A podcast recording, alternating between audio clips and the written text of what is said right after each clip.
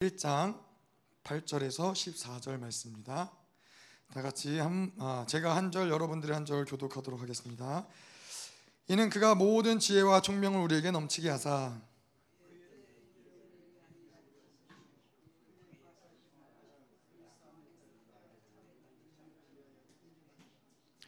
하늘에 있는 것이나 땅에 있는 것이 다 그리스도 안에서 통일되게 하려 하심이라.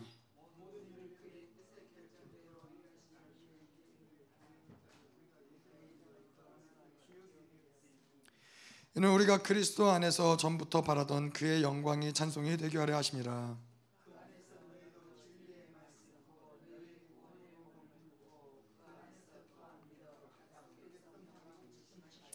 다 같이 읽겠습니다.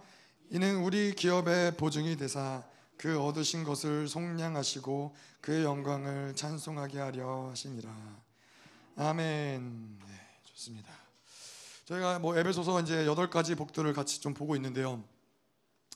저희가 지난주까지 하나님이 뭐 세 가지를 나누고 오늘 또 나머지 복들을 좀 나누는데 가장 중요한 것은 우리가 거룩하게 거룩하고 흠이 없게 하나님이 우리를 음, 부르셨고 예정하셨고 우리를 선택하셨고 예, 그렇게 하기 위해서 하나님이 우리를 아들로 부르셨고 또 죄사함 그 은혜의 풍성함 모든 풍성함 가운데서 가장 큰 은혜는 무엇이냐 바로 예수 그리스도를 이 땅에 보내셔서 모든 죄의 문제를 해결하게 하신 것이 하나님의 가장 큰 은혜인 것이죠. 그렇게 이제 하나님이 이러한 복들을 교회 가운데 계속 풀어내시는 과정 가운데 있는데 오늘 말씀을 좀 보면서도 계속 여러분들이 이 복들을 선포하시고 가시면 좋은데 특별히 네 번째 복인 이 지혜와 총명을 넘치게 하사 그래서 이러한 부분들을 우리가 아, 하나님이 말씀하시는 지혜가 무엇인지 또 그 지혜가 풀어진 우리의 삶은 어떠한 삶인지 이런 것들이 계속 좀 말씀이 풀어지면서 믿음으로 말씀을 좀 받으시면 좋을 것 같아요. 그래서 하나님의 자녀들은 이 땅의 어떠한 지식과 이 땅이 주는 어떠한 것들로 살아가는 게 아니라 하나님의 지혜로 살아가는 자들이기 때문에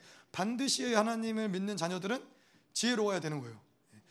뭐 계속 이야기를 하겠지만은 지혜와 이 세상이 말하는 어떤 지식과는 근본적으로 다를 수밖에 없어요. 지혜는 항상 우리를 형통함으로 이끌어가는 하나님의 지혜이지만은 지식은 사실 그렇지 않아요. 많이 배웠다고 해서 꼭 그 인생이 형통하다라고 얘기할 수 없게 되는 거죠. 오히려 많이 배웠기 때문에 그것이 그들에게 뭐 저주가 되거나 묶임이 되거나 예. 뭐 그러한 인생들도 많이 있는 것이죠. 그래서 예, 제가 뭐 예전에도 그런 얘기들을 잠깐 나눴었지만은 늘 100점 맞는 사람은 하나를 틀려도 고통스러운 거잖아요. 늘 고통스럽고 괴롭고 왜 1등 하다가 2등 하면은 삶의 어떠한 이 목적을 잃어버리고 예, 그런데 예, 늘 1등과 거리가 먼 사람은 뭐 시험에 몇 개를 맞았는지 틀렸는지 그게 별로 인생에 중요하지 않은 거예요. 얼마나 자유한 인생을 사는 거예요. 예, 그게 그게 오히려 하나님의 축복일 수도 있는 것이죠. 이 계속 1등을 하는 사람들, 1등 뭐 계속 100점을 맞는 사람들의 특징은 이 바벨론의 시스템 가운데서 그 모든 시달림들을 가지고 살아갈 수밖에 없는 것이 그들의 인생인데 또 이 재밌는 것은 이 세상을 살아가는 사람들이 그런 인생을 부러워한다는 것이죠. 예, 늘 그렇게 시달리며 끊임없이 고민하며 고통스러워하는 그 인생을 많은 사람들은 행복한 인생이라고 생각하고 예, 그것을 시기하고 질투하고 그렇게 살기 위해서 본인들도 애쓰는 것들이 있는데 그거는 결코 인생이 지혜로 지혜로운 자들의 인생의 모습은 아닌 것이죠. 자 그래서 우리가 오늘 좀 지혜와 이 총명에 대해서 좀 나눌 텐데 지혜와 총명 그리고 또 다음 주에는 지혜와 계시를 풀 건데 좀 오늘은 원래 뭐 이거를 같이 풀어도 조금도 문제되지 않는데 좀 구분을 해서 좀 더 보도록 할게요. 그래서 지혜와 총명의 측면이 무엇인지 또 지혜와 계시의 측면이 무엇인지 뭐 약간 좀 다르긴 합니다. 그래서 지혜와 총명을 좀 보고 어, 어떻게 다른지 구체적인 다른 점들은 다음 주에 좀 더 나누기로 하고요. 오늘은 이제 지혜와 총명에 대해서 이 성경에서도 지혜 있는 지혜에 관한 말씀이 어디 나와 있죠? 잠언에 나와 있죠. 예. 그래서 잠언에서 말하는 어떤 이 지혜와 또 총명과 또 근신과 좀 이런 것들을 같이 보면서 좀 전체적인 어떤 지혜가 움직이는 측면이 무엇인지를 좀 함께 보도록 하겠습니다. 아멘. 여러분 지혜로워지시기를 갈망하시죠? 뭐 지혜로워지신다고 해서 뭐, 뭐 지금 뭐 대학 입시를 하실 건 아니지만은 그래도 이제 리더십의 성경 암송에 대해서 뭔가 탁월한 지혜가 임할 수도 있고 근데 뭐 단한 이 오늘 뭐 말씀을 들으시겠지만은 하나님의 지혜는 그 정도의 지혜가 아닌 거예요. 그래서 하여튼 뭐 말씀을 좀 보도록 하죠. 음. 그래서 일단은 이 지혜와 총명으로 사는 삶의 모습을 좀 보자면은 이, 반드시 교회는 지혜로울 수밖에 없는 건 그리스도가 머리이시기 때문에 예, 그분이 지혜의 자체이시고 그분의 어떠한 이 본질 자체가 지혜이시기 때문에 그분의 예수 그리스도 또 다른 이름이 소피아인데 소피아가 지혜라는 뜻이죠. 그렇기 때문에 그분이 교회의 머리이시기 때문에 교회는 반드시 이 지혜가 풍성할 수밖에 없다라는 것이죠. 그래서 지혜와 총명을 가진 교회들의 어떤 이 모습, 이 지혜를 가진 성도들의 모습은 무엇이냐면은 이 어떤 삶의 제한적인 것들을 가지고서 문제 삼지 않는다라는 거예요. 삶에 어떠한 문제가 있다, 삶에 어떠한 장애가 있다, 어떠한 막힘이 있다. 이것이 이것이 별로 문제가 되지 않는 것은 모든 지혜를 가지신 그분이 교회의 머리이시기 때문에 예, 그분의 뜻이 무엇인지, 그분의 길이 무엇인지, 그분이 의지가 무엇인지 이것을 아는 것이 중요한 것이지. 뭐 내 삶에 지금 이런 게 문제가 된다, 뭐 돈이 없는 게 문제가 된다, 뭐 내가 가진 것이 없어서 문제가 된다. 결단코 이거는 하나님의 지혜 측면에서 봤을 때도 문제가 되지 않는다는 거예요. 자 그래서 이 또한 이 하나님의 지혜와 총명을 가진 교회의 모습은 뭐냐면은 이 지혜를 가지고 살아가는 자들의 모습은 무엇이냐면은 반드시 하나님이 하실 수 있는 일들, 하나님 많이 하실 수 있는 일들을 행하고자 해요. 인간의 수준에서 하는 어떠한 일들이 아니라 하나님의 수준에서 일하시는 것들이 무엇인지 예, 그것을 드러내길 좋아하고 그것을 드러내는 인생을 살아간다는 것이죠. 예, 왜 특별히 왜 그럴 것이냐면은 이 하나님이 일하신다라는 것을 우리가 이야기할 때는 그분의 지혜와 그분의 능력과 그분의 모든 권세가 움직여지는 것이잖아요. 그래서 하나님이 일하실 때는 이 모든 것들이 하나님의 모든 것들이 운행되어지고 움직여지는데 이 뭐 교회에서 우리가 우리 인생을 뭐 성도가 인생을 살아가면서 인간의 수준에 어떤 합당한 일들만 한다.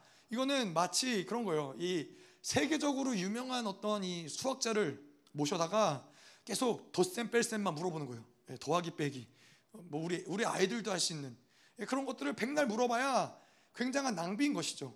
근데 마찬가지로 교회는 하나님의 모든 지혜와 권세와 능력, 그분이 일하실 때는 모든 것들이 다 만물을 통치하시는 지혜가 움직이는데 그러한 하나님과 살아가면서 계속 인간의 수준의 어떤 수준의 일들을 도모하고 하나님께 구한다면은 그건 굉장히 많은 낭비인 것이죠. 예. 하나님이 하실 수 있는 수준의 일들을 하나님께 여쭈고 그분이 일하실 수 있도록 우리가 계속 내어드리는 것이 지혜로운 것이지 뭔가 내, 내 수준에서 일한다는 것은 예, 그거는 아까도 이야기한 대로 뭔가 이 세계적인 수학자, 세계적인 기술자 정말로 탁월한 기술자를 모셔다가 비행기를 만들 수 있는 기술자를 모셔다가 망치질을 부탁하는 거하고 비슷한 일인 거죠. 근데 이 지혜가 없는 무지한 우리의 어떤 연약함들은 계속 하나님께 그런 것들을 구한다는 거예요. 하나님 저에게 돈이 필요해요, 하나님. 예, 제가 하나님 뭐 우리 자식들이 뭐 이렇게 됐으면 좋겠어요. 우리 자식들이 뭐 결혼했으면 좋겠어요. 뭐 이런 문제들이 중요하지 않다라는 건 아니지만은 하나님은 그러한 수준에서만 움직이는 하나님이 아니라는 거죠. 예, 그래서 이 하나님의 지혜가 있는 사람들은 하나님이 일하시는 수준의 일 들을 도모한다는 것이죠. 만들어 나간다는 것이죠. 뭐, 뭐 그런 것들을 구하지 말라는 건 아니에요. 하지만 그것이 전부는 아니, 라는 것이죠. 하나님이 우리 아이들에게 뭐 아까도 뭐 말씀 중에도 봤지만 출애굽기 말씀을 통해서도 봤지만은 하나님이 마라의 쓴물을 허락하신 데에는 분명히 그것에는 하나님의 놀라운 전능하심을 드러내고자 하는 하나님의 지혜를 행하시고자 하는 하나님의 놀라운 섭리가 있는데 단지 이 담, 쓴물이 단물됐다는 고 하나의 초점만을 가지고 살아가는 것은 지혜롭지 못하다라는 것이죠. 자 그래서 우리가 뭐 성경에서도 보시면은 엘리야는 엘리야가 이제 이 재단을 쌓고 그 다음에 한 것이 무엇이냐 열두 동이의 물을 떠다가 그 바짝 마른 그 재단에다가 물을 뿌린 거예요. 예. 불이 떨어져야 되는데 이 물을 뿌리는 것은 무엇을 의미하냐면은 인간이 생각할 수 있는 모든 가능성들 뭐 실제로 그렇다고 그러더라고요. 이 제가 살던 캘리포니아에는 너무 메마르고 너무 너무 가물면은 누가 불을 내거나 이런 화재를 일으킨 건 아닌데 날이 너무 건조하니까는 뭐 나뭇잎들이 뭐 이렇게 부딪혀서 아니면 뭐 하여튼 뭐 그렇게 해서도 산불이 나는 경우들이 있다고 그러더라고요. 그래서 이러한 어떠한 모든 그 하나님을 뭐 아는 자들이든 모르는 자들이든 뭐 그, 그렇게 해서 불이 뭐 났을 수도 있지 않겠냐라는 모든 가능성들을 완전히 다 배제하고 이거는 누가 봐도 정말 하나님이 하신 일이구나. 하나님은 이러한 사람들을 기뻐하신다는 거예요. 이렇게 하나님께 이거는 뭐 인간적으로 아무리 생각을 해도 불가능한 일인데 당신이 하실 수밖에 없는 하나님의 지혜가 움직일 수밖에 없는 하나님의 능력이 움직일 수밖에 없는 일이라고 어, 만드 이런 일들을 만드는 것을 하나님이 기뻐하신다는 것이죠. 자 그래서 하나님이 뭐 그렇죠 이 하나님의 지혜가 일하게 하시려면 우리가 어떻게 해야 되느냐? 마찬가지로 하나님의 지혜가 우리의 인생 가운데 우리 삶 가운데 일하게 하시려면은 그래서 자꾸 내 가능성, 내 수준, 내 방법 이것들을 계속 포기하는 거예요.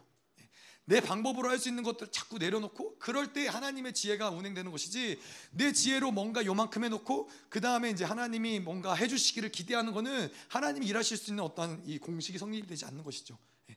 철저히 하나님은 뭐 그거는 누구나 그래요. 뭐 예를 들어서 뭐 유명한 화가가 있는데 내가 어느 정도 밑그림을 그려놓고 유명한 화가 보고 나머지를 완성해 달라 그러면은 굉장히 권위가 손상되는 문제인 거죠. 나를 도대체 뭘로 보길래 뭐 자기 수준에서 일을 만들어 놓고 나보고 완성하라고 하는 것이지. 근데 하나님도 똑같다는 거예요. 하나님의 그 권위를 생각할 때 그분은 그러실 수 없는 거예요. 우리는 모든 것들을 백지로 만들어 놓고 하나님 당신이 마음껏 일하십시오. 당신이 마음껏 그리십시오. 이렇게 할 때 그분이 일하시고 그분이 모든 걸 만들어 나가시는 것이지. 내가 뭔가 어느 정도 만들어 놓고 일해 놓고 뭐 기존 교회에서는 뭐 그런 얘기도 많이 한다고 그래요. 우리가 어느 정도 인간이 할 수 있는 최고의 노력으로 다 일을 만들어 놓고 이것이 잘 풀어질 수 있도록 하나님께 기도하는 거라고. 예, 인간이 노력해야 된다고. 우리가 가지고 있는 모든 것들을 다 열심히 노력해야 예, 하나님이 그 노력을 보시고 응답하신다. 무슨 뭐 어떠한 근거로 그런 얘기를 하는지 모르겠는데 우리가 오늘 엘리야도 보지만은 모든 인간이 할 수 있는 가능성들을 다 내려놔야 그때 하나님이 기뻐하게 하늘에서부터 불을 내리시는 것이지 인간이 할 수 있는 것들을 다 하고 뭔가 하나님이 조금 도와주신다 이게 아니라는 것이죠. 그래서 하나님이 우리를 향한 하나님의 계획도 무엇이냐? 내가 열심히 하나님 교회 다니고 열심히 믿었더니 하나님께 복 받고 뭔가 10년 전보다 좀 좋은 인간이 됐다. 좀 뭐 성품도 좋아졌고 뭐 가정도 잘 되고 이게 하나님이 일하시는 방법이 아니라는 거예요. 하나님이 우리를 향한 계획을 우리를 부르셨을 때 계획은 내가 너를 예수님처럼 내가 너를 예수처럼 만들겠다. 이게 하나님이 일하시는 방법인 것이지 예전보다 조금 더 도덕적으로 윤리적으로 좀 더 나은 사람 만들겠다라는 것이 하나님의 방법이 아니라는 거예요. 그래서 하나님이 일하시면 항상 그래요. 물을 변하여 포도주를 만드시는 것이 하나님의 방법이라는 거예요. 그래서 뭐 오늘 제가 뭐 말씀드리지만 선포하지만은 여러분들이 뭐 자녀를 위해서 기도할 때도 그냥 어떻게든 조금 잘 하나님을 믿어서 어떻게든 교회라도 좀 잘 나올 수 구원이라도 좀 받을 수 있도록 이렇게 기도하지 마시라는 거예요. 하나님의 크신 계획을 보면은 하나님 정말로 하나님이 부르신 이 자녀가 하나님 가장 영광스럽게 하나님의 자리에서 거룩하고 흠이 없는 자녀로 설 수 있도록 하나님이 그렇게 책임져 달라고 이러한 믿음으로 기도하시길 바랍니다. 아멘.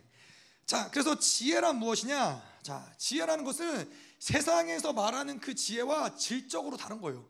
어떤 이 세상에서 말하는 우리가 뭐 사람이 참 똑똑하다라고 했을 때 뭐 공부를 열심히 해서 좋은 대학교를 나오고 뭐 이러한 공부를 잘해서 많은 지식을 갖고 있는 그러한 수준의 지혜가 아니라는 것이죠. 아까도 이야기했지만 이런 지식이 지식만 있는 사람들은 세상에서 말하는 것도 이 지식을 가지고 온갖 세상의 악들을 행할 수 있는 것이고 죄를 저지를 수 있는 것이고 사람들을 무시할 수 있는 것이고 이 지식이 결코 인생의 도움이 어떤 하나님 보시기에 악을 저지를 수 있는 도구밖에 되지 않는다는 것이죠. 사실 지식이 지식으로 올바르게 좀 어, 사용되려면은 지식과 더불어서 필요한 게 지혜라는 것이죠. 이거는 뭐 하나님의 지혜가 아니라 예, 이 지식과 지혜는 다르잖아요. 이 지식을 어, 뭐 공부를 해서 배우는 그 지식이 아니라 이 지식을 어떻게 가장 아름답게 사용할 수 있는지 가장 현명하게 가장 필요한 것에 사용할 수 있는지 이것이 이것이 지혜인데 하나님의 지혜는 무엇이냐? 잠언 8장에 보면은 어, 한 가지로 이거는 열왕을 다스리는 권세라는 거예요. 예, 열왕을 다시 다스릴 수 있는 권세라는 것인데 우리가 보면 그렇죠. 하나님이 만물을 창조하시고 이 히브리서에도 보면은 그분이 여전히 예수 그리스도가 여전히 만물을 붙잡고 계신다. 그냥 우리가 별 생각 없이 이 말씀을 들을 때에는 뭐 하나님은 창조주시고 신이시고 전능한 분이니까 이것들을 붙잡고 계시겠지라고 생각할 수 있지만은 사실 이 만물이 모든 질서 가운데서 온전하게 한치의 오차도 없이 운행되기 위해서는 굉장히 탁월한 지혜가 필요하다는 거예요. 지금도 이 만물이 돌아가고 있는 이 모든 것들을 보면서 우리가 확증해야 될 건 뭐냐면은 하나님의 놀라운 지혜가 이 모든 것들을 붙잡고 있는 권세로서 움직인다는 것을 볼 수 있어, 있어야 된다는 거죠. 그래서 그분이 통치하신다. 이거는 그냥 어떤 권위적인 자리에 그분이 앉아 있다는 게 아니라 그분이 가장 지혜로우시며 가장 현명하시며 가장 선하신 그분이 왕으로서 열 왕을 다스릴 수 있는 그 지혜가 있기 때문에 그 통치가 가능하다는 얘기예요. 자, 그래서 이 그 예수 그리스도가 교회의 머리가 되신다. 예, 그분은 예수 그리스도가 바로 지혜의 본질이시기 때문에 교회도 마찬가지로 만물을 통치한다. 이거는 그냥 그냥 허수아비로 우리가 뭐 왕의 자리에 앉아서 만물을 통치한다는 게 아니라 만물을 통치할 권세를 주셨다는 것은 동시에 만물을 통치할 수 있는 지혜를 같이 주셨다는 거예요. 그래서 솔로몬이 구한 게 무엇이죠? 하나님의 백성을 이 나라를 다스릴 수 있는 지혜를 달라고. 통치권과 함께 갈 수밖에 없는 것은 지혜인 거예요. 예. 올바름을 판단할 수 있고 선과 악을 구분할 수 있고 어떻게 이 나라를 운영하고 통치하는지 그 나라에 통치할 수 있는 모든 지혜가 교회에게 허락되었다라는 것이죠.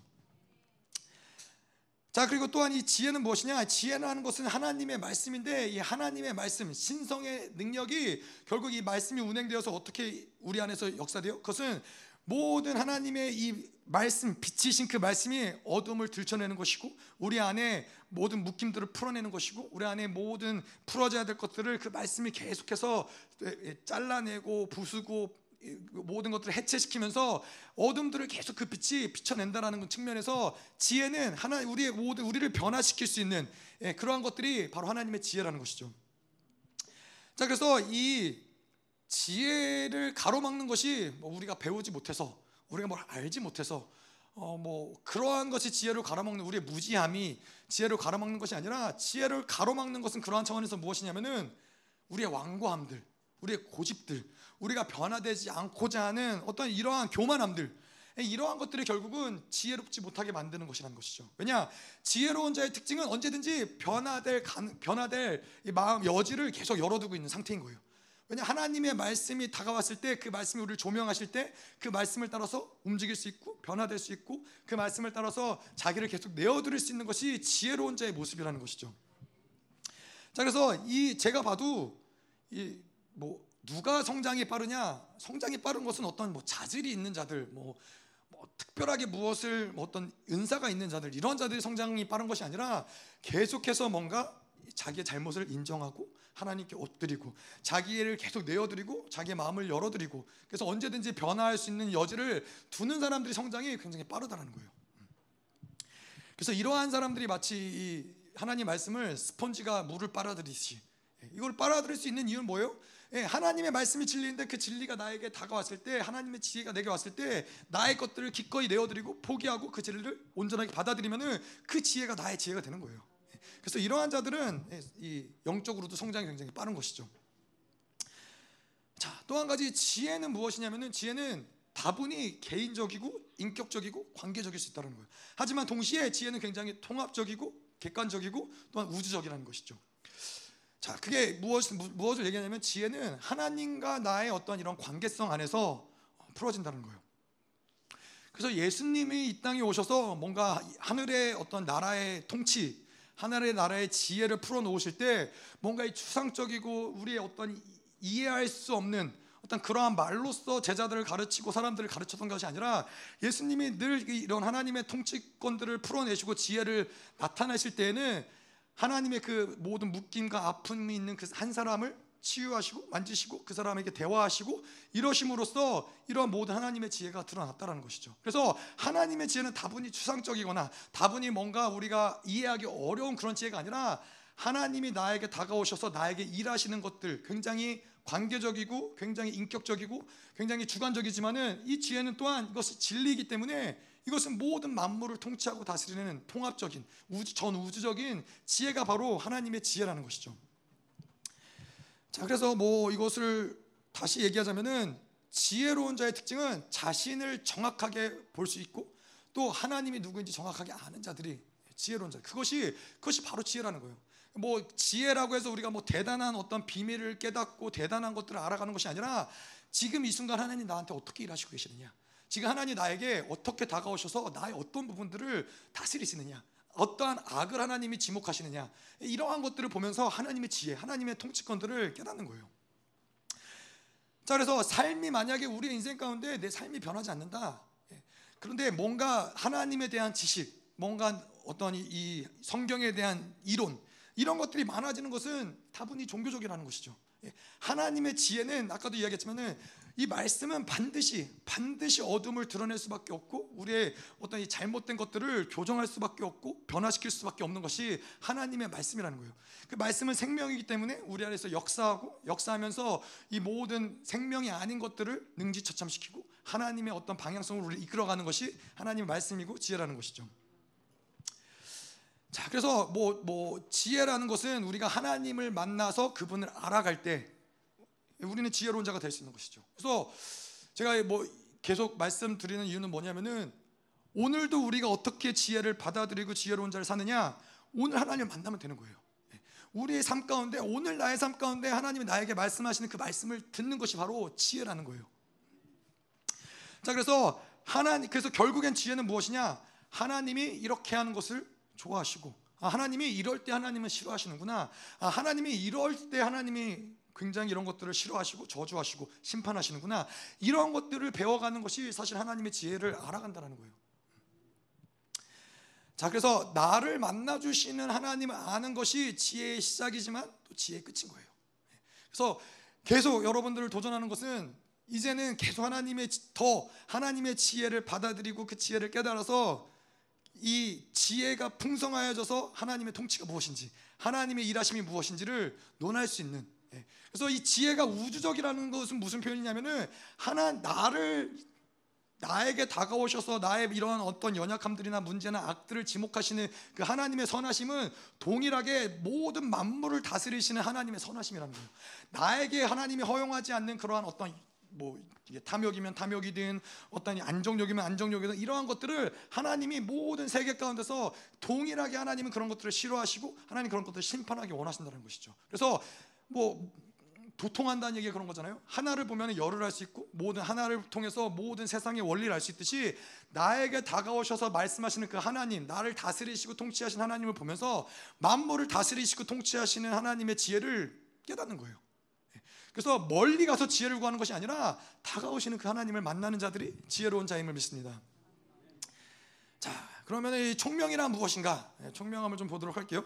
총명함이라는 것은 무엇이냐면은 지혜는 뭐 쉽게 우리가 얘기하자면은 사실 지혜라는 것은 하나님의 지혜 그 자체, 하나님의 존재 방식 그 자체, 하나님의 통치하신 그 자체라는 거예요. 그래서 그 하나님이 말씀하시는 하나님이 운행하시는 하나님이 통치하시는 그것을 우리는 지혜라고 부를 수 있는 거예요. 자 그런데 명철이라 이건 뭐 잠언에서 이야기하는 이, 이 총명, 명철 같은 얘기인데 명철을 영어로 하자면 understanding이에요. 자, 뭘 understanding 하는 거냐면은 하나님의 다스리는 것을 깨달아 아는 거예요. 하나님의 지혜를 내가 깨달아 아는 거예요. 이해하는 거예요. 자, 그래서 뭐 아브라함을 우리가 잘 아는 아브라함을 비유해서 이야기를 하자면은 아브라함은 잘 모르지만 하나님이 말씀하실 때 하나님의 지혜가 움직일 때 갈대아 우를 떠나는 것이 하나님의 지혜가 운행하심이었고 그것이 하나님의 지혜였는데 아브라함이 그것이 왜 그런지 왜 갈대우를 떠나야 되고 본토 친척 아버지를 떠나야 되는지는 몰랐지만은 그것을 순종했단 말이죠. 그것을 순종하는 것 그것이 바로 하나님의 지혜가 운행되어서 받아들인 하나님의 지혜를 받아들이는 것인데 명철은 무엇이냐? 그러면은 그 우리를 본토 친척 아비 집을 떠나게 하는 아브라함이 어느 순간에는 아 하나님의 의도가 이러 이러한 이러한 데 있구나 하나님의 의지가 이렇구나 아 갈 때 우리는 하나님의 심판 가운데 있을 바벨론의 세상으로서 하나님과 대적할 수밖에 없는 흐름이 있구나 이거를 깨달아 아는 것이 명철이라는 것이죠.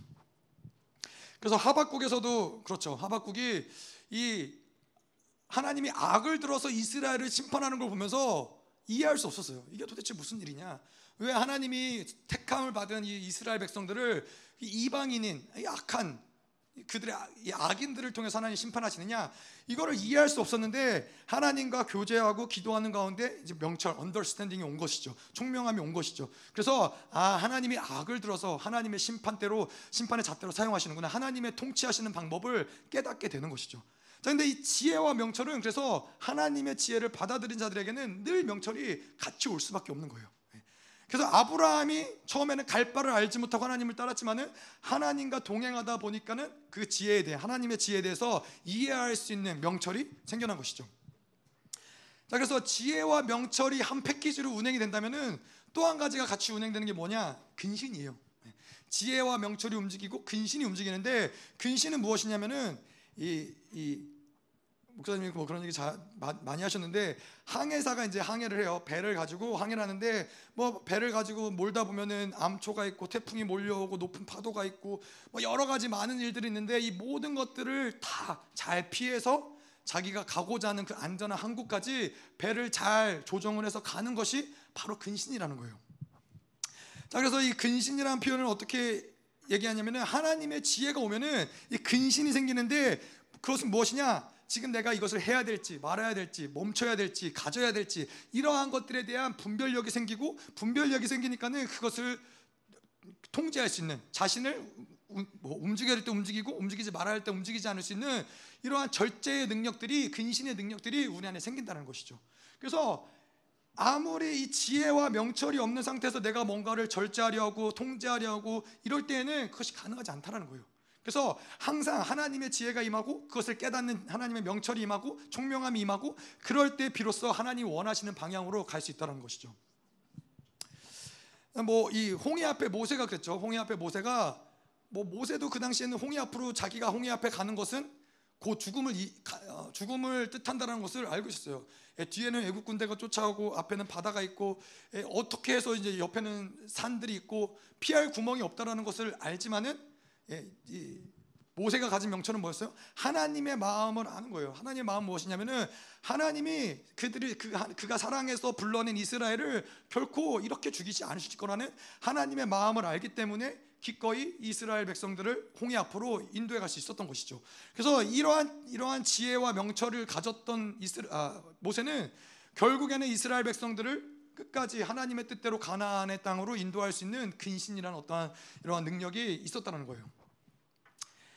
자, 그래서 우리에게도 마찬가지로 우리는 계속 하나님의 방향으로 어떻게 나아가느냐 하나님의 지혜가 필요한 거예요.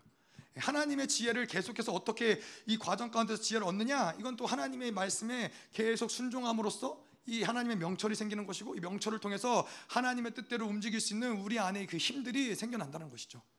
많은 경우는 우리에게 문제는 뭐냐면은 몰라서 뭐 어떻게 하는지 몰라서가 아니라 이러한 하나님의 근신, 근신할 수 있는 지혜와 명철이 없기 때문에 근신할 수 없는 어디로 이것이 맞는 길인지는 알아. 근데 나를 향한 하나님의 지혜가 어떻게 움직이시는지, 나를 향한 하나님이 이거 지혜를 깨닫는 그 명철이 없기 때문에 움직이기가 어렵다는 것이죠. 그래서 늘 이 세상이 바벨론의 시스템 가운데서 돌아가는 돌아 다람쥐 쳇바퀴가 돌아가듯이 그렇게 계속 인생의 똑같은 묶임과 이 어려움 가운데 살아갈 수밖에 없는 것이 지혜가 없기 때문에 그렇다는 것이죠.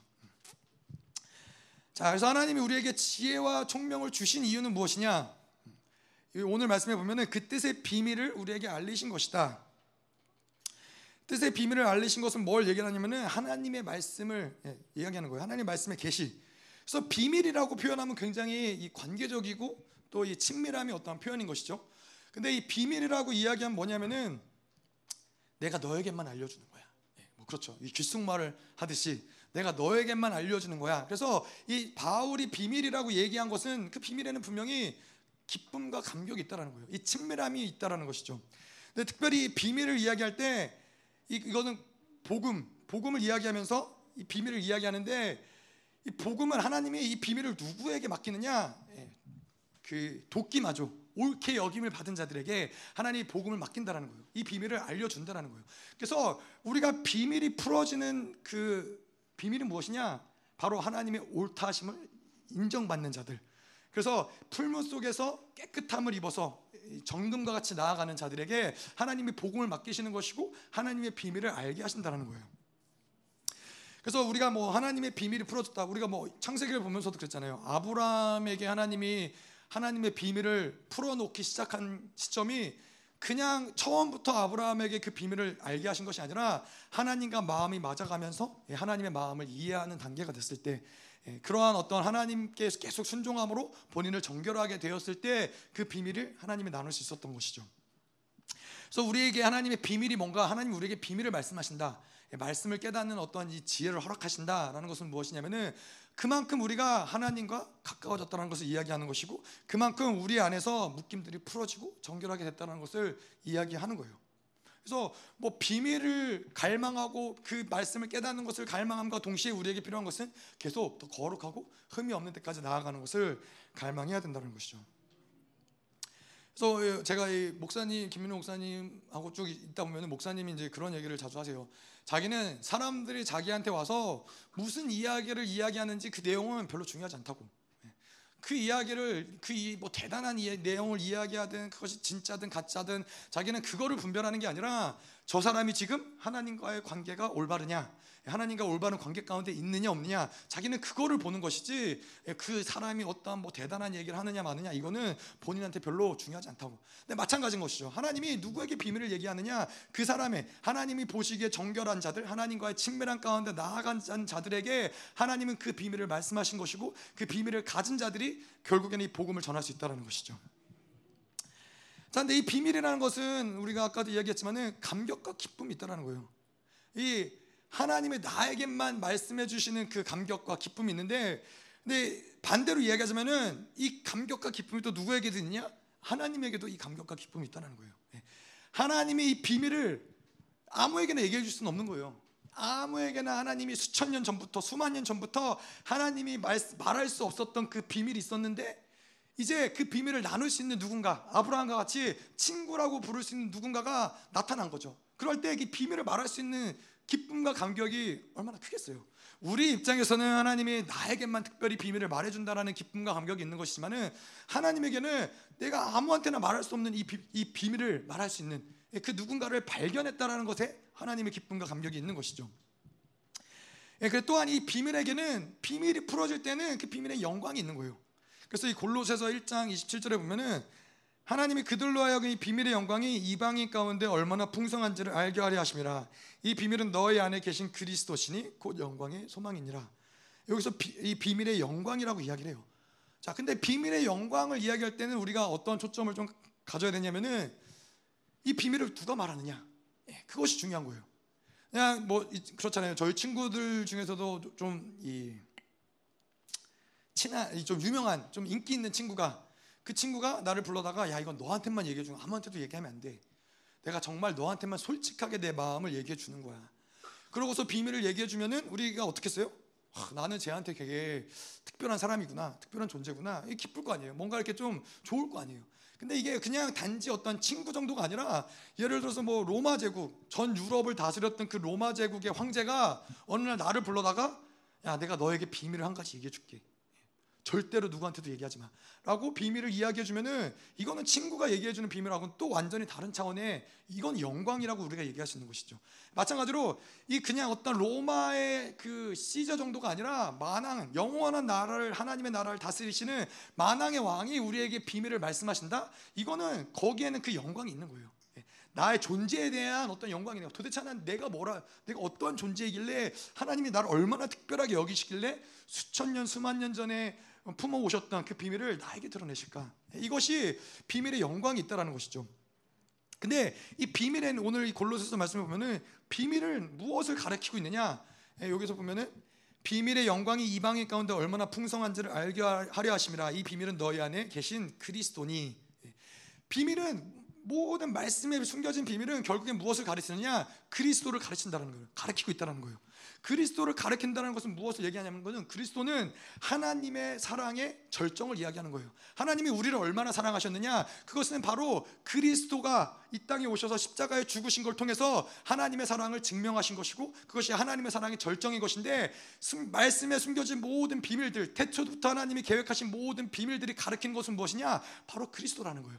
그리스도 하나님의 우리를 향한 그 사랑의 절정을 하나님이 그리스도 안에 담겨놨다는 것이죠. 그래서 우리는 그것을 무엇이라 그래요? 영광의 소망이라고 그러는 거예요. 무엇이 우리에게 소망이 돼요?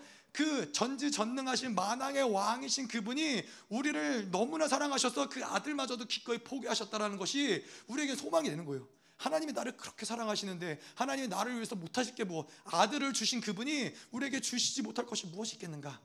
그것이 우리에게는 어느 절망의 순간 가운데서도 어떤 칠흑 같은 어둠 가운데서도 내가 죄악 가운데 아무리 뒹굴고 있을지라도 그것을 바라보면은 예수를 바라보고 십자가를 바라볼 때 그것이 우리에게는 소망이 된다는 것이죠. 자, 그래서 이 말씀을 깨닫는 이 감격과 기쁨을 여러분들이 갈망하셔야 되는 거예요. 뭐 다른 어떠한 것들이 아니라 그냥 성경에 기록된 말씀을 보면서도 말씀에는 이러한 말씀은 하나님은 우리에게 뭐 저에게 말씀을 전하는 저에게도 그렇지만은 말씀을 들으시는 여러분들에게도 지금 이 순간에도 말씀을 들으면서도 이 비밀들이 이렇게 드러나는 거예요. 이 드러나면서 영광이 임하는 것이고 기쁨이 임하는 것이고 감격이 임하는 것이고. 근데 아까도 말씀드린 대로 그냥 말씀이 어떤 추상적인 이론과 원리를 깨달아 아는 것이 아니라 말씀은 다분히 개인적이고 인격적이고 우리의 주관 우리의 주관적인 우리의 삶 가운데 계속 아 이 말씀이 하나님이 나를 향해서 지금 말씀하시는 거구나. 아 내가 보지 못했던 나의 마, 마음에 있었던 이 어둠들을 하나님이 지금 조명하시는구나. 이 비밀을 깨닫는 감격이 있다는 거예요.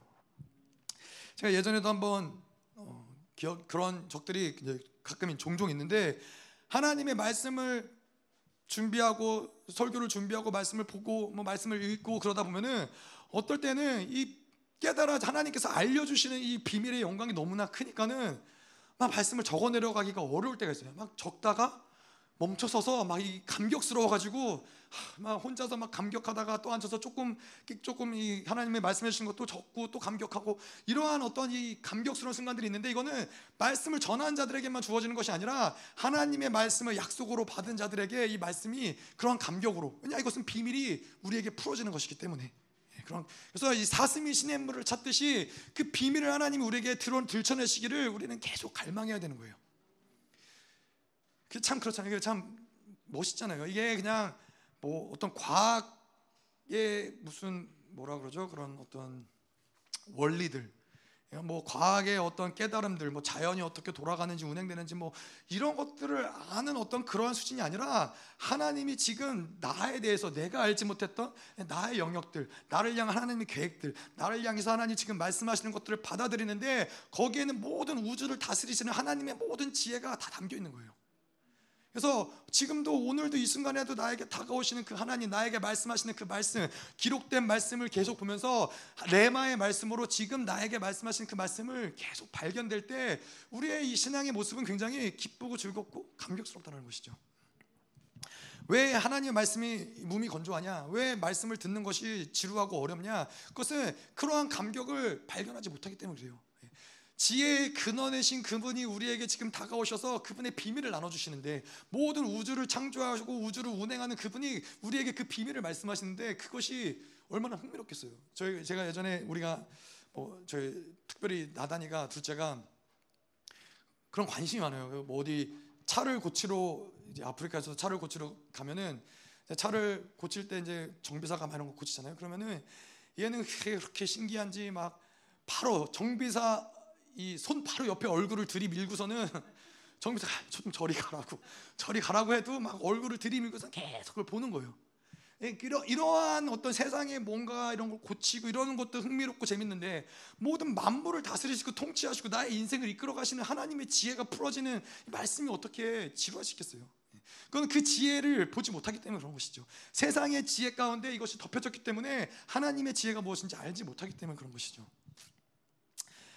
아멘. 자, 그래서 이 지혜와 총명은 그렇고요. 저희가 다음 시간에는 지혜와 계시를 좀 볼게요. 지혜와 총명은 왜 하나님이 지혜와 총명, 지혜와 계시를 이 사도 바울이 다르게 이야기하는지 그것은 다음 주에 좀 더 자세히 보도록 하고요. 다섯, 번, 다섯 번째 복을 좀 볼게요. 그래서 하늘 10절 하늘에 있는 것이나 땅에 있는 것이 다 그리스도 안에서 통일되게 하려 하심이라. 이 10절이 사실 올바르게 구성이 되려면은 9절 하반 하반부부터 같이 묶어서 봐야 돼요. 그래서 구절 하반부에 그의 기뻐하심을 따라 그리스도 안에서 때가 찬 경륜을 위하여 예정하신 것이니 하늘에 있는 것이나 땅에 있는 것이 다 그리스도 안에서 통일되려 하려 하심이라. 예, 여기서 통일을 이야기하는 것은 예, 남북이 통일되는 걸 얘기하는 게 아니라 예, 여기서 통일된다는 것은 뭘 얘기하는 거냐면은 그리스도의 충만함을 이야기하는 것인데 이 통일은 무엇이냐? 마치 이 음, 로마의 황제가 모든 나라들을 다 정복하고 모든 것들을 정복해서 그의 발 아래 다 굴복시키고 이 모든 다른 어떤 질서들 있었던 모든 것들을 다 하나로 통일시켜서 이제 그가 왕으로서 통치할 수 있는 모든 질서들을 만들어 놓은 것이 바로 통일이라는 거예요. 자, 그래서 이 모든 천상 천하 지하 모든 것들을 하나님이 통일하셨기 때문에 때창 경륜을 따라서 이게 가능한 것은 무엇이냐? 하나님이 내가 이때 일할 것이다. 내가 이때 이렇게 할 것이다. 내가 이 사람을 사용할 것이다. 내가 이 장소 가운데 내가 임할 것이다. 이 모든 것들이 가능한 이유는 뭐냐? 이것을 대적하는 질서, 하나님의 때를 거스르는 질서, 이런 모든 것들을 하나님 앞에 굴복시켰기 때문에 예수 그리스도가 이것을 다 굴복시켰기 때문에 이제는 그분이 결정하신다는 이것은 하나님의 주권이라는 거예요. 내가 이 교회에 이러한 복들을 이때 풀어놓을 것이다. 하나님은 그 때를 결정하실 수 있는 예, 그거를 어떻게 어그를 수 있는 그것을 대적할 수 있는 어떠한 세력도 없다. 이것이 바로 하나님이 만물을 통일 그리스도 안에서 통일되게 하셨다라는 뜻인 것이죠. 자 그래서 이 예수를 상징하는 표현들은 다 그래요. 다 왕, 왕을 표현하는 것들이에요. 그것이 뭐 그리스도가 됐든 주가 됐든 메시아가 됐든 하나님의 아들이 됐든 이거는 다 왕을 상징하는 표현인 거예요. 그래서 그분은 왕이신데 어떤 왕이시냐? 아까도 이야기한 대로 만물을 다 굴복시키시고 샬롬, 평강의 왕.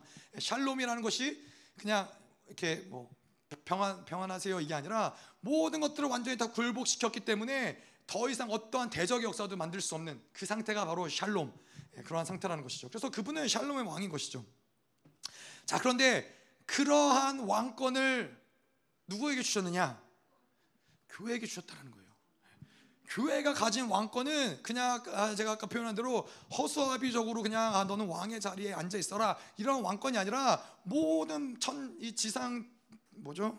천상 천하 지하 모든 만물을 다 통일시켜서 만물을 통치하고 굴복시키는 그 권세가 있는 것이 바로 교회의 권세라는 거예요.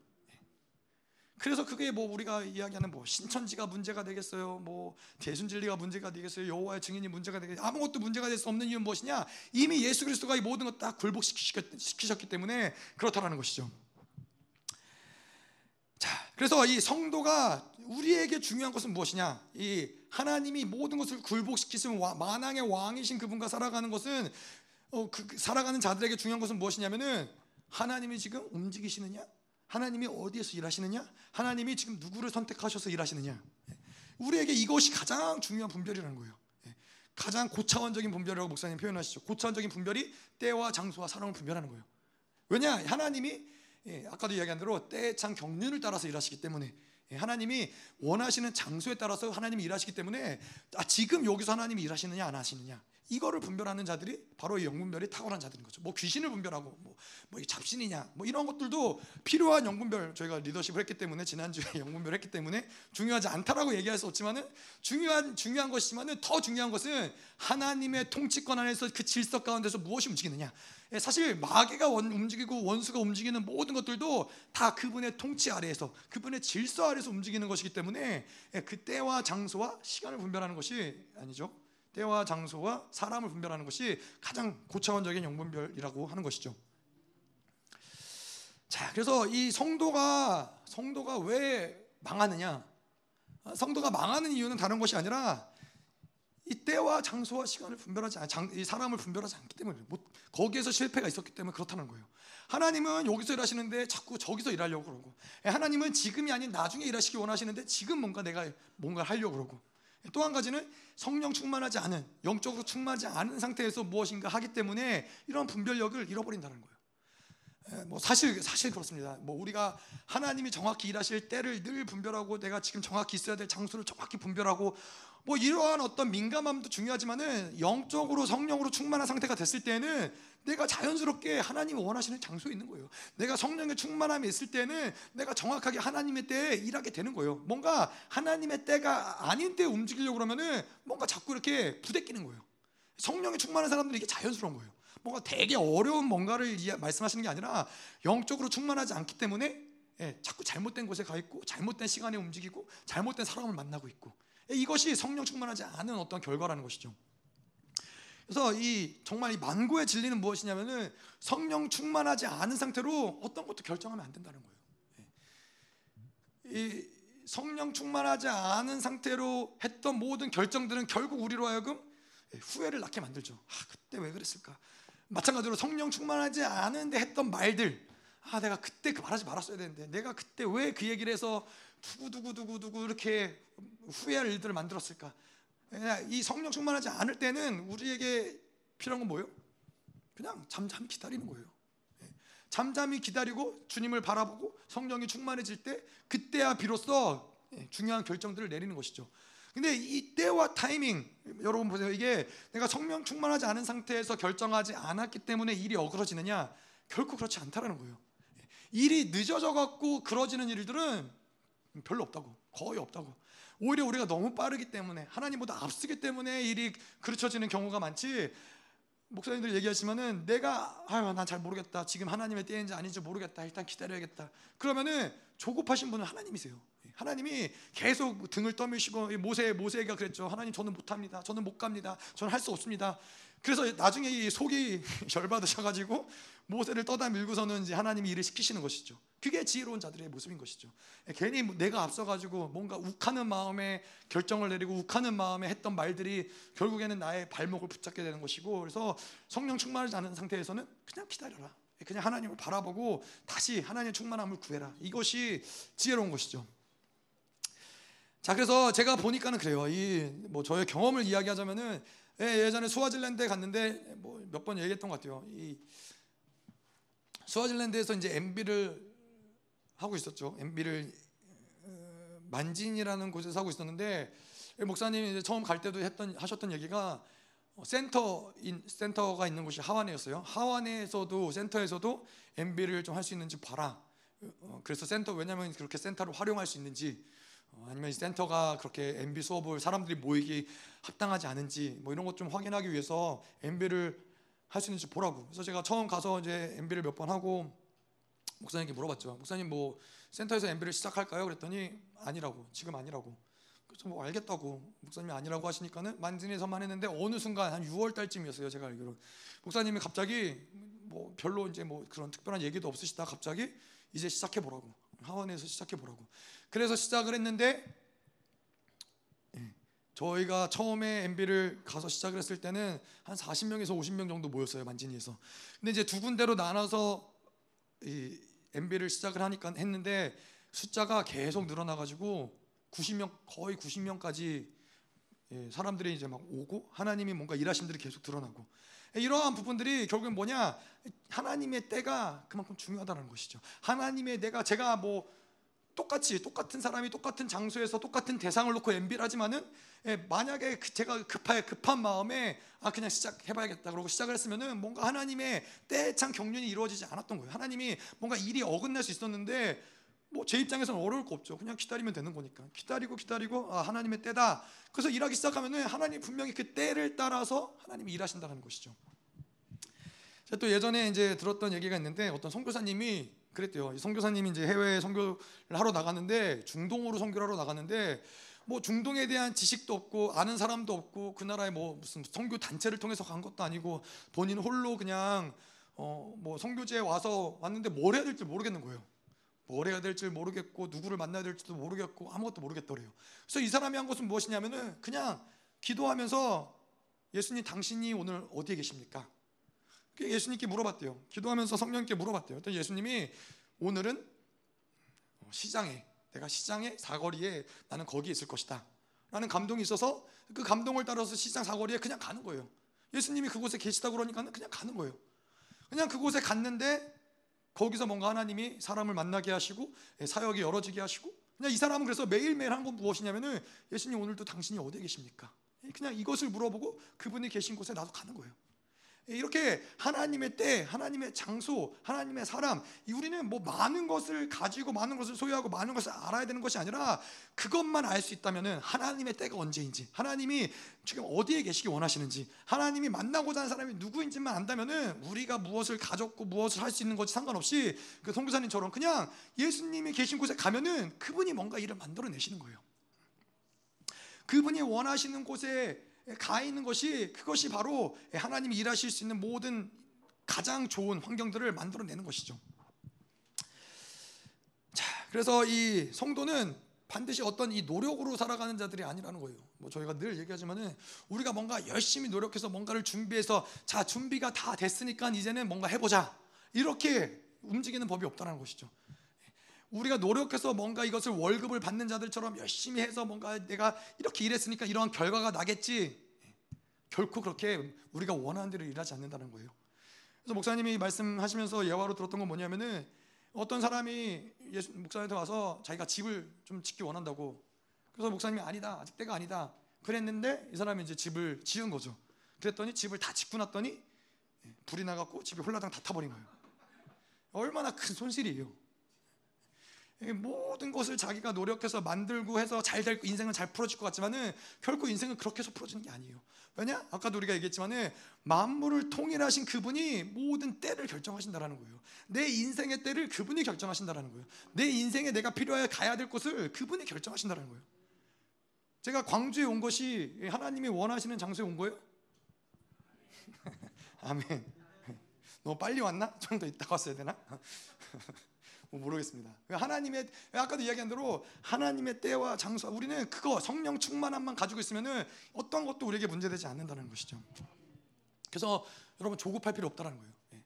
내가 어떤 지금 처한 문제가 됐든 상황이 됐든 우리가 조급할 필요는 조금도 없어요. 그냥 아직 하나님의 때가 아닌가? 하나님이 더 내가 하나님의 때를 더 기다릴 수 있도록 그 분량을 채울 수 있도록 하나님의 때가 더 인내하게 하시고 더 주님을 바라보게 하시고 예. 그러면은 하나님의 때에 하나님이 일하신다는 것이죠. 아까도 이야기한 대로 늦어져서 문제될 거 없다라는 거예요. 예. 그래서 우리 그 뭐 요한 웨슬리 어머니가 있죠. 요한 웨슬리 어머니 이름이 뭐였더라? 뭐 하여튼 요한 웨슬리 어머니가 있습니다. 예. 영국 사람일 거예요. 요한 웨슬리도 영국 사람이니까. 예, 그 사람이 이제 12명 목사님이 하도 얘기하셔서 이제 몇 명 아들을 낳는지 몇 명 자식들을 낳는지도 아는데 요한 웨슬리가 이제 12번째 아들로 태어난 것이죠. 요한 웨슬리를 놓고서는 그 어머니가 주장창 기도를 했는데 요한 웨슬리가 늘 방탕한 생활을 하고 술을 마시고 이렇게 살다가 언제 언제 변화되는지 아세요? 그 어머니가 죽고 나서 그 어머니가 죽고 나서야 요한 웨슬리가 변화됐다는 거예요. 예. 뭐그 어머니는 요한 웨슬리 어머니는 요한 웨슬리가 뭐 이렇게 살아생전에 변화된 거 못 봤지만은 하나님은 그 어머니의 기도를 들으시고 하나님이 정확한 때에 하나님이 일하셨다는 거예요.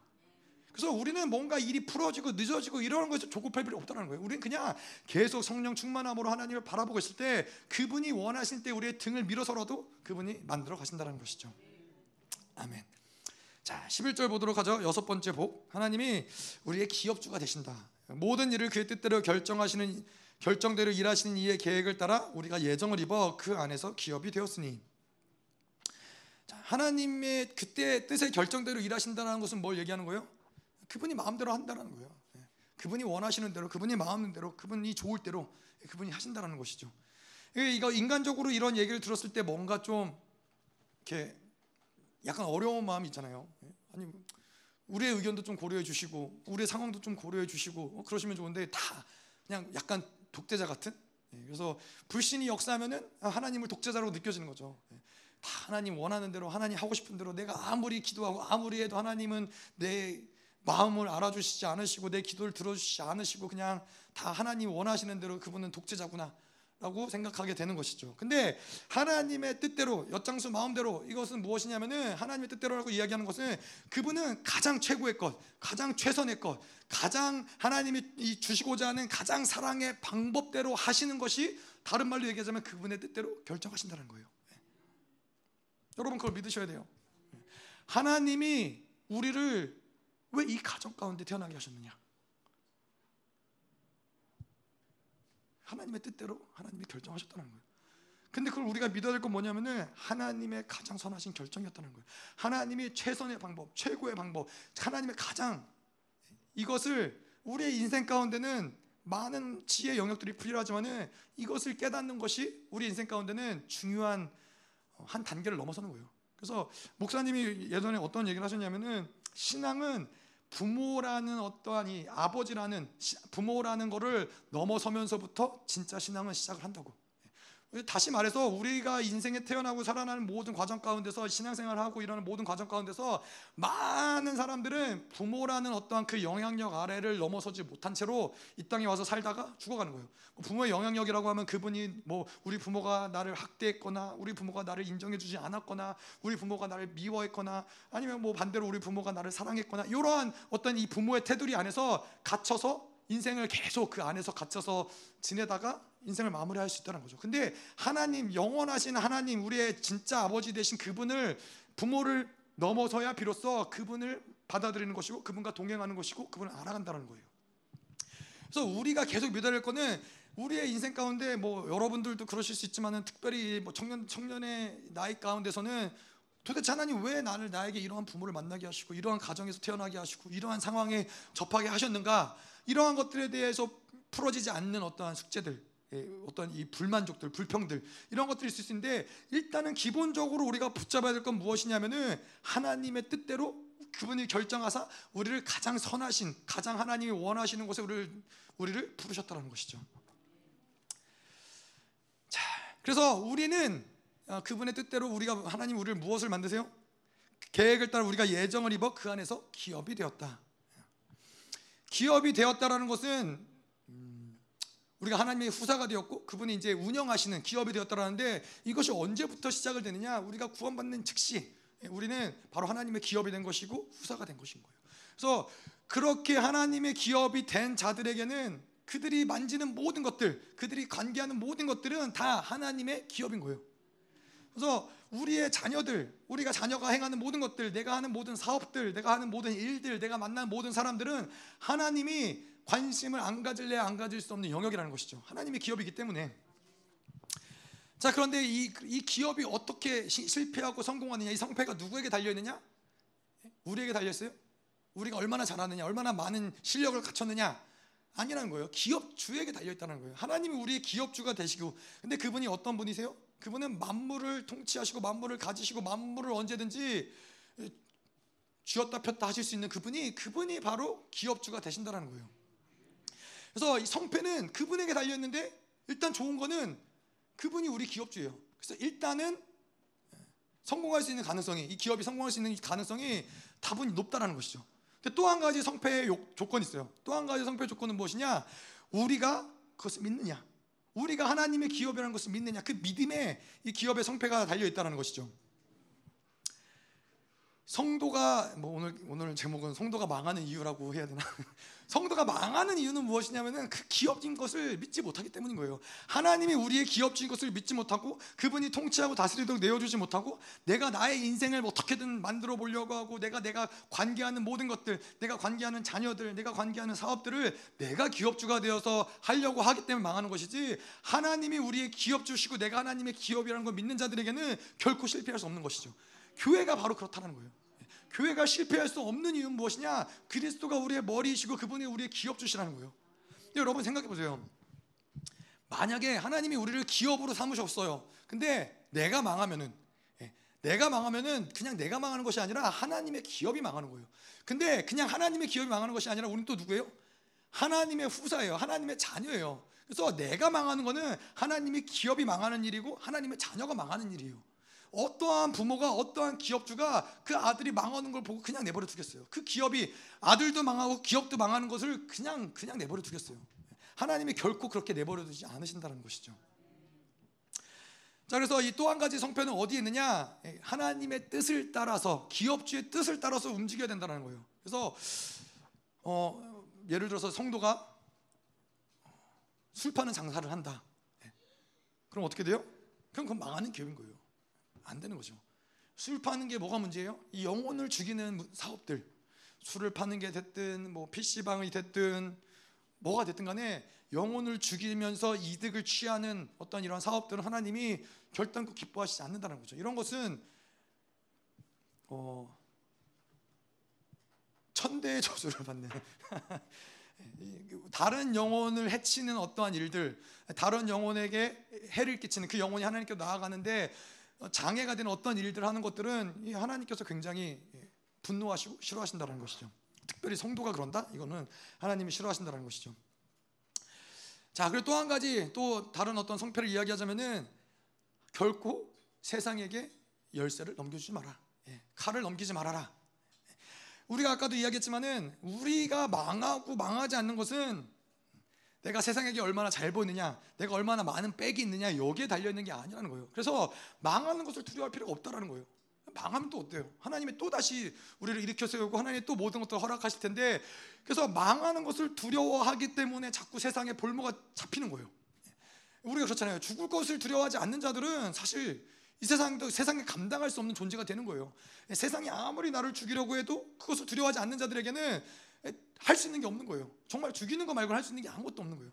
이 원수가 가진 무기는 무엇이냐? 사망을 가지고 사망의 통치를 만들어내는 것이죠. 사망을 죽음으로써 우리를 협박하면서 그들이 원하는 삶을 살아가게끔 만드는 것이죠. 사망으로 볼모를 잡는 자들인데 죽음을 두려워하지 않는 자들에게 원수가 할 수 있는 것은 아무것도 없다는 거예요. 마찬가지로 망하는 것을 두려워하지 않는 자들에게는 세상에게 어떠한 이 키를 빼앗길 염려가 없다는 거예요. 세상에 칼을 내어줄 염려가 없다는 거예요. 그래서 이 다른 사람이 이 세상이 열쇠를 잡으면 우리 인생의 열쇠를 잡으면 뭐가 문제가 돼요? 하나님 원하시는 대로 갈 수가 없는 거예요. 내가 아무리 하나님이 원하시는 대로 가고 싶은데 그들이 나의 발목을 잡고 있기 때문에 갈 수가 없다는 거예요. 그 키를 그 칼을 칼자루를 우리가 쥐고 있어야지 다른 사람에게 넘겨주면 안 된다는 거예요. 그래서 특별히 열방교회에서는 사업하는 사람들에게 그런 얘기를 목사님 말씀하세요. 칼자루를 절대 다른 어떠한 기업, 다른 어떠한 회사, 다른 어떠한 사람에게도 넘겨주지 말아라. 예. 그래서 다른 이 칼자루를 넘겨줄 바에는 차라리 때려쳐라. 예. 그들에게 원하는 대로 살아가면서 그들이 원하는 어떠한 흐름 가운데서 종돼서 살아가느니 차라리 때려쳐라. 예. 그만큼 하나님이 우리에게 주신 그 주권을 잃어버리지 않는 것이 중요하다는 것이죠. 자, 그래서 계속 보도록 할게요. 일곱 번째 복은 무엇이냐? 영광의 찬송이 되게 하려 하십니다. 자, 12절에 이는 우리가 그리스도 안에서 전부터 바라던 그의 영광의 찬송이 되게 하려 하십니다. 영광의 찬송이라고 이야기하는 것은 우리의 어떠한 정체성을 이야기하는 것이죠. 우리의 존귀를 이야기하는 건데 어, 목사님이 말씀을 하시면서 어떤 예화를 예전에 드셨냐면은 황태자로 황태자를 비유하셨어요. 이, 뭐 저희는 가본 적 없죠. 뭐 귀로만 들어서 알지만은 가본 적은 없지만은 이 무도회가 무도회가 펼쳐지는데 무도회에 수없이 많은 존귀한 자들이 다 모여가지고 무도회가 열어지기를 기다리고 있고 다 준비됐는데 무도회가 시작이 되지 않아요. 많은 사람들이 뭐 서로 대화하고 뭐 그러지만은 무도회가 빵빠레가 울리면서 무도회가 시작이 되어야 되는데 무도회가 시작되지 않아요. 근데 무도회가 시작되지 않는 이유는 무엇이냐? 아직 그 주인공이 그 황태자가 나타나지 않았기 때문에 그렇다는 거예요. 근데 누가 황태자냐? 바로 하나님이 우리를 그러한 황태자로 하나님의 자녀로 우리를 부르셨다는 거예요. 그래서 로마서에서 뭐라 그러냐면은 모든 피조물들이 아들들이 드러나기를 여전히 기다린다는 거예요. 만물이 만물이 여전히 그 황태자가 나타나기를 기다리는 거예요. 이 만물이 언제 언제 충만하고 언제 만족하며 언제 기뻐하느냐? 그 아들이 나타났을 때. 왜냐? 그 아들이 드러났을 때야 비로소 이 모든 축제가 모든 파티가 시작이 되기 때문에 그렇다는 거예요. 하나님이 우리를 누구라 그러느냐? 우리는 바로 그 영광의 찬송이다. 모든 만물이 마땅히 찬송을 해야 할 하나님마저도 찬송할 영광의 찬송의 발이 우리라는 거죠. 그래서 이 시편에도 보면 그런 이야기가 나오지만은 하나님 우리가 어떠한 존재느냐? 우리로 하여금 발이 땅에 닿지 않게 하겠다는 천사들이 우리의 수종을 들어서 우리는 발의 땅을 닿지 않고 살아가는 그러한 존재들인 거예요. 그냥 그냥 어 뭐 결혼할 때 목사님이 요즘에 그런 얘기 많이 하시죠. 결혼할 때 뭐 물 한 방울 손에 묻히지 않게 해주겠다라고 약속하면서 고무장갑을 목사님이 사주신다고 그 말씀하시는데 물에 손을 안 묻히는 그 정도가 아니라 발을 땅에 달 필요가 없는 거예요. 예. 하나님이 이스라엘 백성에게도 출애굽시키실 때 뭐라고 그들을 어떻게 출애굽시키시냐? 마른 땅을 걷게 하신다라는 거예요. 하나님이 그들을 왕적인 존재로서 하나님이 왕적인 존재로서 우리를 대우하시고 우리를 인도하시고 우리를 존귀하게 여기시지 하나님이 우리를 종처럼 노예처럼 하나님의 어떠한 이 도구로서 우리를 사용하신다 사용하시는 것이 아니라는 거예요. 그것이 바로 영광의 찬송을 이야기한다는 거예요. 자 그래서 이런 영광의 찬송이 무엇인지 깨닫는 내가 얼마나 존귀한 이 하나님을 믿는 데 있어서 그래서 하나님을 믿는 데 있어서 가장 중요한 두 가지가 무엇이냐? 내가 누구인지 아는 것과 하나님이 누구인지 아는 것이 이 하나님 이 신앙생활하는 데 있어서 가장 중요한 거예요. 근데 내가 누구인지 아는 것에 있어서 많은 사람들이 아는 것은 무엇이냐? 나는 벌레만도 못한 죄인이다. 이걸 아는 사람들은 많아요. 왜냐하면 정말로 벌레만도 못한 삶을 사는 사람들이 많기 때문에. 그런데 정말로 깨달아 알아야 될 것은 무엇이냐면은 우리가 얼마나 존귀한 자인가. 하나님이 우리에게 얼마나 큰 존귀를 부여하셨는가. 하나님 우리에게 얼마나 큰 영광을 주셨는가. 이거를 깨달을 때야 비로소 정말로 하나님을 온전하게 믿는 믿음의 신앙생활을 할 수 있다는 것이죠. 여러분 교회가 강력해지는 이유가 무엇인지 아세요? 교회가 하나님의 모든 능력과 권세를 사용할 수 있는 그, 그 존귀가 그 능력 그 위험이 어디에 있냐면은 하나님의 후사임을 믿는 자들이 교회에 있기 때문에 그렇다는 거예요. 내가 하나님의 자녀인 것을 믿는 자들이기 때문에 하나님이 모든 하늘의 신령한 것들을 다 허락하시고 이것들을 사용할 수 있게 하는 것이지 내가 종이고 노예고 나는 아무것도 아닌 자들 그런 종 같은 자들이 교회에 아무리 많아도 그 교회는 별로 재미가 없는 것이죠. 소망이 없는 것이죠. 그냥 그냥 뭐 좋은 어떤 사교적인 모임이 될 수 있지만은 그건 하나님의 교회가 아니라는 거예요. 하나님의 교회는 만물을 움직일 수 있는 후사들이 모여 있기 때문에 하나님이 그 모든 것들을 허락하시며 이 교회를 통해서 만물을 움직이신다는 것이죠. 그것을 믿는 것이 우리에게 무엇보다 중요하다는 거예요. 자, 그래서 이 왕자와 거지의 이야기를 우리가 잘 알지만은 왕자와 거지가 이제 어느 날 바뀌죠. 둘이 똑같이 생겨가지고 이제 바뀌었는데 거지가 왕의 자리에 가고 어, 왕 노릇을 하고 진짜 왕자는 이제 쫓겨나서 이제 거지들과 같이 어울리면서 세상에서 이제 무시당하면서 사는 거죠. 사람들이 다 무시하는 거예요. 왜냐? 왜 무시하느냐? 그냥 거지라 그러면 되는데 자기는 왕이라니까. 거지처럼 생겨갖고 거지처럼 행색하고 거지처럼 거지 때 같이 있는데 자꾸 자기가 왕이라니까는 그러니까는 핍박이 있고 무시를 당하고 조롱을 당하고 두들겨 맞고 그러는 거예요. 그래서 그러면 많은 사람들은 어떻게 해요? 에휴, 어쩔 수 없지 뭐 그냥 거지처럼 사는 거지 뭘 내가 뭐 어떻게 하겠어? 이제 내가 할 수 있는 것도 아무것도 없고 내가 아무리 왕이라고 우겨도 믿어주는 사람도 아무것도 아무도 없고 그냥 거지처럼 사는 거예요. 근데 그거는 왕의 자질로서 합당하지 않은 거예요. 왕의 자질 중에서 가장 중요한 것은 무엇이냐? 자기의 왕이라는 정체성을 결코 잃어버리지 않는 거예요. 그래서 이 왕자와 거지 이야기는 어떻게 돼요? 아무리 조롱을 당해도 아무리 핍박을 당해도 아무리 사람들이 안 믿어줘도 계속 내가 왕의 정체성을 가지고 살아갈 때 결국에는 다시 왕의 자리로 돌아갈 수 있는 거예요. 이게 우리와 우리와도 마찬가지인 거예요. 우리가 하나님이 우리를 왕의 자녀로서 하나님 부르셨고 후사로서 부르셨기 때문에 지금 나의 상황이 어떻든 사람들이 나를 어떻게 부르든 어떻게 인정하든 인정하지 않든 간에 왕의 자녀로서의 정체성을 가지고 있을 때 비록 결국에는 왕의 자리에 설 수 있는 왕의 자리에 등극할 수 있는 그런 영광이 임한다는 거예요. 그래서 이 정체성이 얼마나 중요한지 하나님이 우리에게 부여하신 그 종기가 얼마나 중요한지 뭐 강조해 아무리 강조해도 부족함이 없다는 것이죠. 자, 그런데 이 한 가지 좀 같이 고민해 봐야 될 건 뭐냐면은 영광의 찬송 하나님이 영광의 우리를 영광의 찬송이라고 말하는 게 과연 가능한 얘기냐? 네, 그런 것이죠. 우리는 뭐 사실 어, 뭐이 열방교회에서 생명사역에서 이 진리를 들었기 때문에 아 우리가 영광의 찬송이구나라는 감격이 있고 어, 뭐 그런 그런 것을 이제 들어서 알지만은 사실 이게 가능한 얘기냐?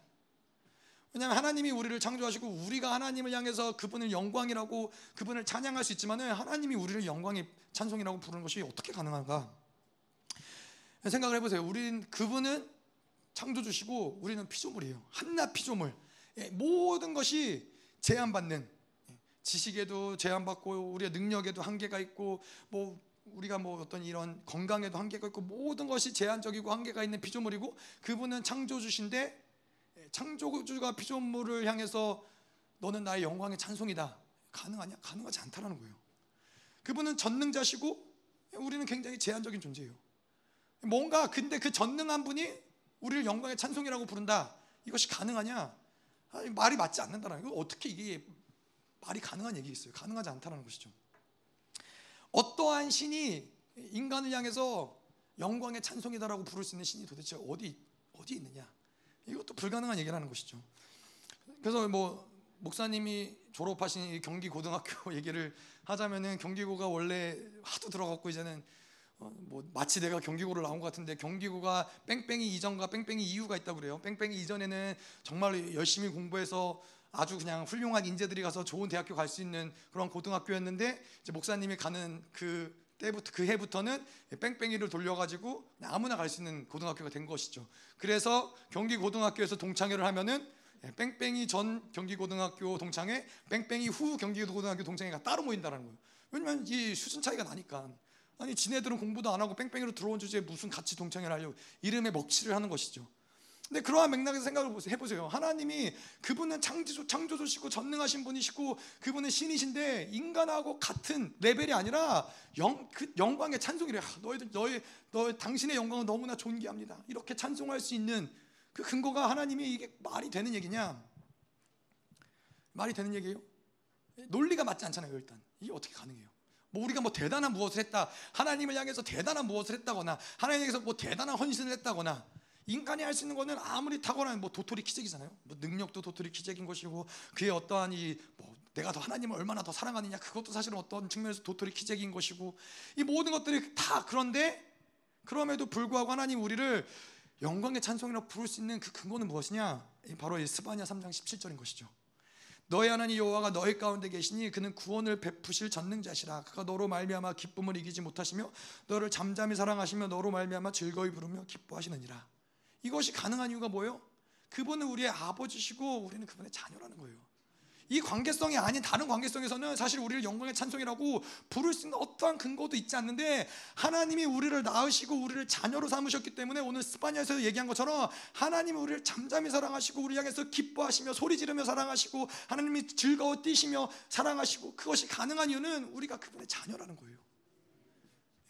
그것이 아버지가 대통령이 됐든 왕이 됐든 누가 됐든가 상관없어요.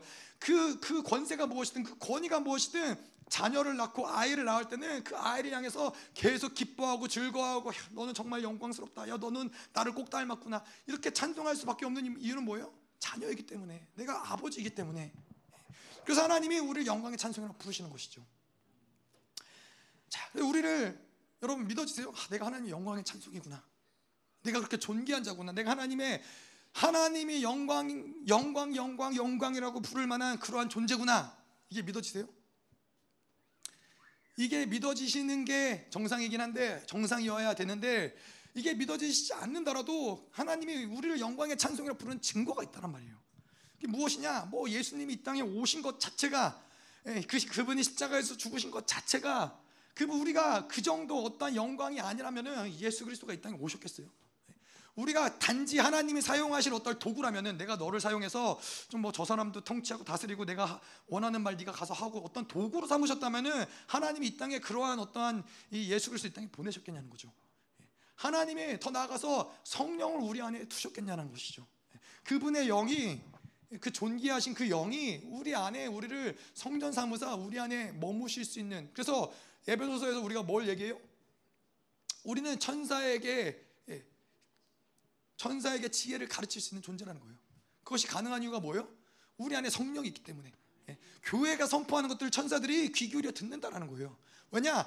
교회 안에 우리 안에 성령이 계시고 우리 안에 성령이 말씀하시는 것들은 천사들은 알지 못해요. 하지만 우리 안에서 모든 민족사와 개인사와 세계사를 결정하시는 성령이 우리 안에 계시면서 그분이 말씀을 하실 때 천사들도 알지 못하는 그 비밀들이 드러난다라는 것이죠. 그러한 성령이 우리 안에 내재하시는데 그 성령이 우리 안에 두신 이유는 무엇이냐? 우리가 뭐 자질적으로 뭐가 됐기 때문에 거룩하기 때문에 그것이 아니라 하나님이 우리를 영광의 찬송이라고 여기시기 때문에 그것이 가능하다는 얘기라는 거예요. 예, 저는 가끔 이제 이런 부분들을 고민 생각을 하는데 예수님이 왜 왜 마국간에서 태어나셨을까? 수없이 많은 예, 뭐 궁궐에서 태어났을 수도 있고 뭐 마리아의 집에서 태어났을 수도 있고 뭐 여러 가지 많은 곳들이 있는데 뭐 왜 하필 그것도 그분의 선택일 거 아니에요? 마국간에서 구유에서 그분이 태어나셨을까? 하나님 왜 그곳을 선택하셨을까? 예, 저, 저는 이 말씀을 묵상하다 보면은 하나님의 마음은 무엇이냐면은 너희들이 나의 영광의 찬송이기 때문에 우리의 마음을 우리가 볼 때는 때로는 그렇잖아요. 내 마음, 내 나의 어떤 악을 보면 내 악한 마음들을 볼 때는 내가 봐도 하, 정말 어떻게 인간이 그러냐? 어떻게 인간이 이거밖에 안 되냐? 정말 뭐 놀 때는 정말 구역질이 날 만큼 인간이 이렇게 비열하냐? 막 이런 어떤 이러한 마음인데 하나님의 그 마음이 얼마나 누추하든지 상관없이 나는 그곳에 갈 수 있다라는 거예요.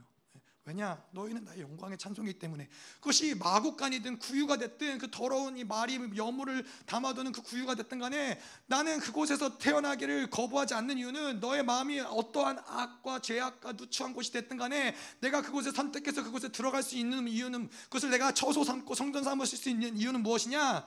너희는 나의 영광의 찬송이기 때문에 너희는 나의 아들이고 딸이고 나의 자녀이기 때문에 그것이 가능하다라는 거예요.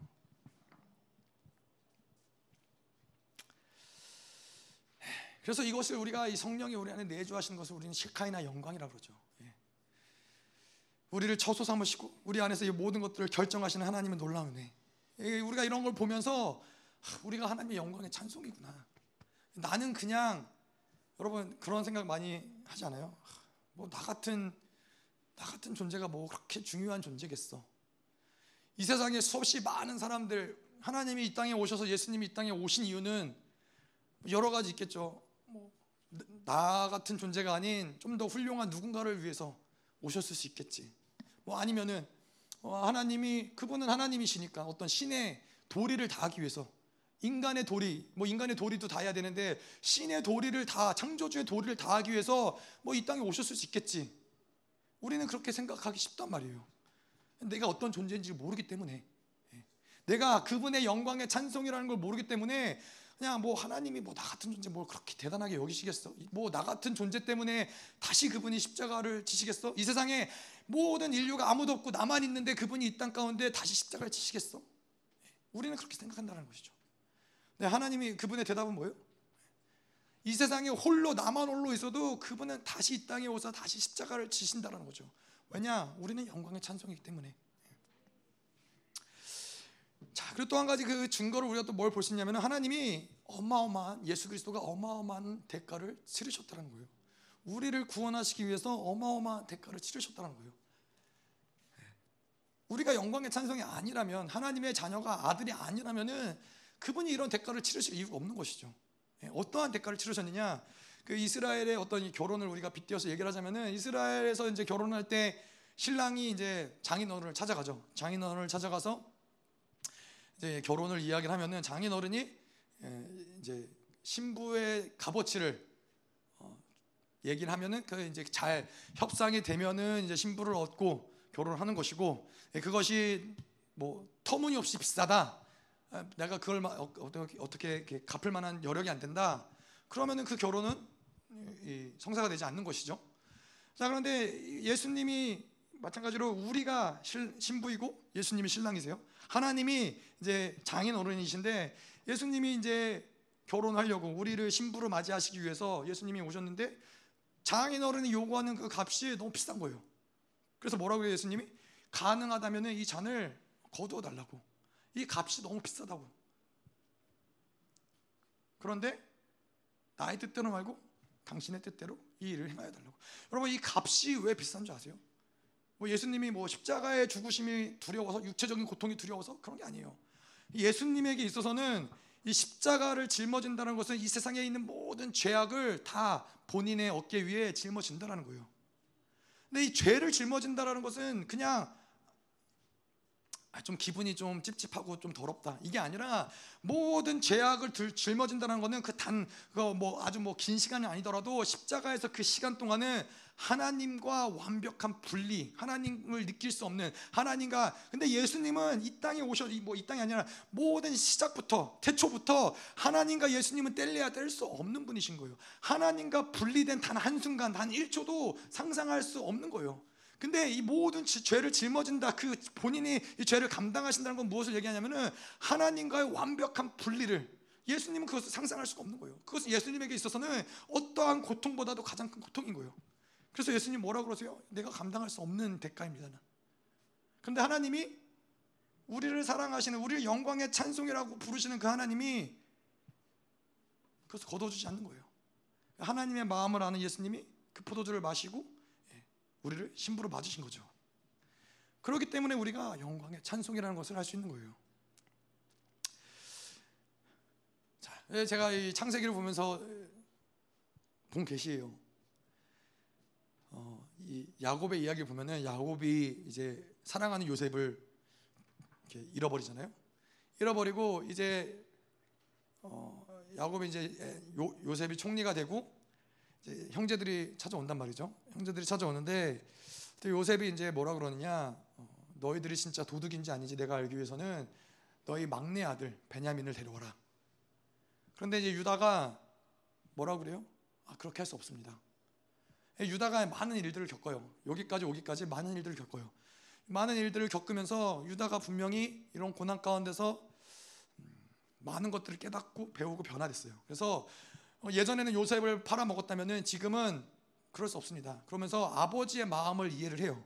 아버지의 마음을 이해하면서 뭐라고 그러냐면은 창세기 44장 30절을 보면은 아버지의 생명과 아이의 생명이 서로 하나로 묶여 있거늘 이제 내가 주의 종 우리 아버지께 돌아갈 때 우리 아이가 우리와 함께 가지 아니하면 아버지가 아이의 없음을 보고 죽는다라는 거예요. 아버지와 아이의 생명이 하나로 연결되어 있다는 거예요. 그것이 하나님과 우리와의 관계예요. 예, 뭐 그럴 수 있어요. 여러분 이 우리 우리에게도 뭐 그것이 어떤 사람이 됐든 간에 뭐 어떤 소중한 물건 보물이 됐든 간에 어떠한 것이 됐든 간에 그것이 우리의 생명을 대신할 만한 것은 없는 거예요. 그렇기 때문에 그런 것을 언제든지 포기할 수 있어요. 근데 하나님이 우리를 포기할 수 없는 이유 뭐예요? 아버지의 생명과 아이의 생명이 하나로 묶여 있다는 거예요. 그의 생명을 우리의 생명을 포기한다, 우리를 포기한다라는 것은 하나님이 그분의 생명을 포기한다는 것과 다르지 않다라는 거예요. 그래서 이 고린도후서에서도 첼렘을 이야기할 때 그분의 간, 그분의 신장을 잘라내어서 우리를 만드셨다는 거예요. 하나님의 생명과 우리의 생명은 엮어져 있기 때문에 하나님이 우리를 오늘도 뭐라 그러시냐? 영광의 찬송이라고 부르실 수밖에 없는 거예요. 그것이 바로 우리의 존재라는 거예요. 하나님이 그렇기 때문에 우리를 포기하지 않는데 우리는 너무나 많은 순간 하나님을 포기하는 건 둘째치고 우리 자신을 포기해요. 아휴 뭐 그냥 될 대로 사는 거지 뭘 어떡하겠어. 하나님은 결단코 우리를 포기하신 적이 없으시고 결단코 포기하실 의지가 없으시고 포기하실 마음이 없으신 거예요. 그분은 우리를 영광의 찬송이기 때문에 그분에게 우리는 영광의 찬송이기 때문에 그래서 이 존귀를 우리가 받아들일 때 어떻게 이 세상과 타협하고 살아갈 수 있겠어요? 이 존귀를 받아들일 때 어떻게 어둠 가운데 우리가 거할 수 있겠어요? 내가 어떤 존재인데 우리가 삶이 변화되는 거 여러분 뭐 내가 노력해서 뭐 세상을 끊어내고 노력해서 뭔가 그것이 중요한 게 아니라 내가 어떤 존재를 믿어 하나님은 지금도 뭐라 내 너가 어떤 존재를 믿어 달라는 거예요. 내가 너를 어떻게 여기는지 내가 너를 어떻게 바라보는지 내가 너를 얼마나 사랑하는지 그거를 믿어 달라는 거예요. 그것을 믿을 때 내가 왕 같은 존재인 것을 믿을 때 그때야 비로소 왕의 능력과 왕의 권세와 왕의 존귀 왕의 영광이 드러난다는 거예요. 그것이 바로 하나님 우리를 영광의 찬송 오늘도 우리에게 영광의 찬송이라고 말할 수 있는 이유. 너희가 나의 자녀이며 아들이며 영광의 찬송이며 나와 생명이 묶여 있기 때문에 내가 오늘도 너를 인해 잠잠히 기뻐하고 소리 지르며 기뻐하고 내가 이 기쁨을 멈출 수 없다라는 거예요. 그것이 우리 존재예요. 뭘 하든 안 하든 뭘 잘하든 못하든 뭘 내가 가지고 있든 뭘 가지고 있지 않든 내가 성장했든 안 했든 이 모든 걸 다 떠나서 하나님이 기뻐하시는 존재가 바로 나라는 거예요. 여덟 번째 복을 보도록 하죠. 13절. 14절 같이 볼게요. 그 안에서 너희도 진리의 말씀 곧 너희의 구원의 복음을 듣고 그 안에서 또한 믿어 약속의 성령으로 인치심을 받았으니 이는 우리 기업의 보증이 되사 그 얻으신 것을 속량하시고 그의 영광을 찬송하게 하려 하심이라. 예, 여기서 보면은 이 13절에 보면은 구원의 복음을 듣고 그 안에 아, 진리의 말씀 곧 너의 구원의 복음. 복음 곧 진리. 사도 바울이 굉장히 자주 하는 얘기예요. 복음 자체가 중요한 게 아니라는 거예요. 복음 자체 그 말씀 자체가 중요한 게 아니라 이 부르심과 택함의 문제도 같은 얘기예요. 하나님의 부르신 것이 중요하죠. 하지만 더 중요한 것은 자유 의지를 가지고 그 부르심을 우리가 선택하는 것이 중요하다는 것이죠. 근데 복음 곧 진리도 결국 마찬가지예요. 말씀이 무엇이라고 기록되어 있느냐 일차적으로는 그것이 중요하지만은 이것이 정말 중요한 이유는 이것을 우리가 진리로 받아들이느냐, 진리로 이 믿음으로 이 말씀을 듣고 진리로 선택하느냐. 그래서 우리에게 이것을 우리가 진리로 여기고 그 진리대로 살아가느냐 이것이 가장 중요하다는 것이죠. 자 그래서 이 복음이 진리가 된다라는 것에 있어서 중요한 문제 믿음으로 우리가 이것을 듣고 있느냐 히브리서에서 보면 그렇게 얘기해요 그들과 같이 우리도 복음을 전, 복음 전함을 받은 자이나 들은 바 그 말씀이 그들에게 유익하지 못한 것은 듣는 자가 믿음과 결부시키지 아니함이라 예. 하나님의 말씀을 믿음으로 듣지 아니하면은 아무리 많은 말씀을 들어도 이것은 결코 우리에게 유익이 되지 않는 거예요. 예. 하나님의 말씀을 믿음으로 듣지 않는다면은 아무리 오래 말씀을 듣지만은 그 말씀은 결국 우리를 굳어지게 하는 어떠한 판단의 잣대가 될 수밖에 없는 말씀이 되는 것이지 어떠한 순간에도 우리는 그 말씀을 믿음으로 받아들이는 거예요. 아멘. 그 말씀을 믿음으로 받아들인다는 건 그런 것이죠. 뭐 말씀을 듣고 아 내가 이렇게 살아야 되겠구나 이게 아니에요. 예, 말씀을 듣고 아 내가 이렇게 변화되어야 되겠구나 이거 이것이 믿음을 받아들인다는 것이 아니라 믿음으로 받아들인다는 것은 아, 하나님이 이렇게 작정하시고 예정하시고 계획하셔서 하나님이 이걸 이루시겠구나 이거를 믿는 믿음으로 말씀을 받아들이는 거예요. 나는 아무리 봐도 이렇게 못 살겠어. 나는 아무리 봐도 이렇게 못 하겠어. 근데 하나님이 그렇게 예정하시고 작정하시고 그렇게 말씀하셨기 때문에 하나님이 만들어 가시겠지. 이 믿음으로 말씀을 듣는다는 것이죠. 자, 그래서 우리가 복음을 믿음으로 들을 때 드러나는 역사가 무엇이냐? 이 말씀이 진리가 되어서 들을 때 이것을 우리가 믿음으로 들을 때 어떠한 역사가 일어나느냐? 말씀이 우리 안에 오염된 모든 것들을 능지처참시키고 모든 부정해진 것들 모든 굳어진 것들을 해결해 나가면서 말씀이 우리를 거룩하게 만든다는 것이죠. 이렇게 말씀을 우리가 믿음으로 받아들일 때 또 한 가지 일어나는 역사가 무엇이냐? 이 말, 우리 안에서 이 진리가 진리 체계가 세워진다는 거예요. 우리가 이 진리를 통해서 살아갈 수 있는 어떤 시스템들이 구축이 된다는 것이죠. 그래서 이 말씀을 우리가 복음을 어, 믿음으로 받는 것이 중요하고 또 한 가지 이거는 선택의 문제라는 거예요. 네, 무엇으로 선택하느냐? 바로 이 말씀을 진리로 선택한다는 거예요. 그래서 이 성경에는 진리 사수의 터라고 되어 있지 복음 사수의 터라고 되어 있지 않다라는 거예요.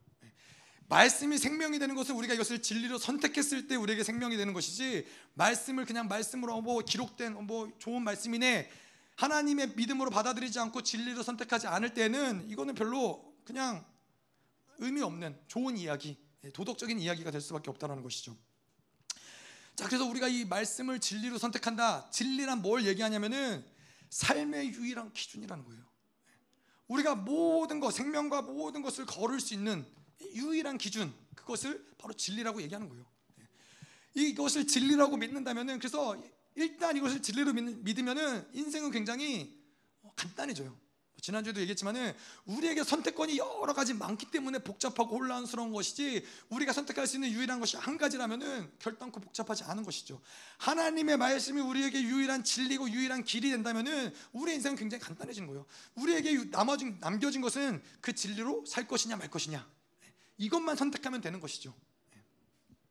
야, 이게 맞는 건가? 저게 맞는 건가? 이렇게 해야 되나? 저렇게 해야 되나? 이러한 갈등들이 우리에게 존재하지 않는다는 거예요. 자, 그래서 약속의 성령으로 인치심을 받았다.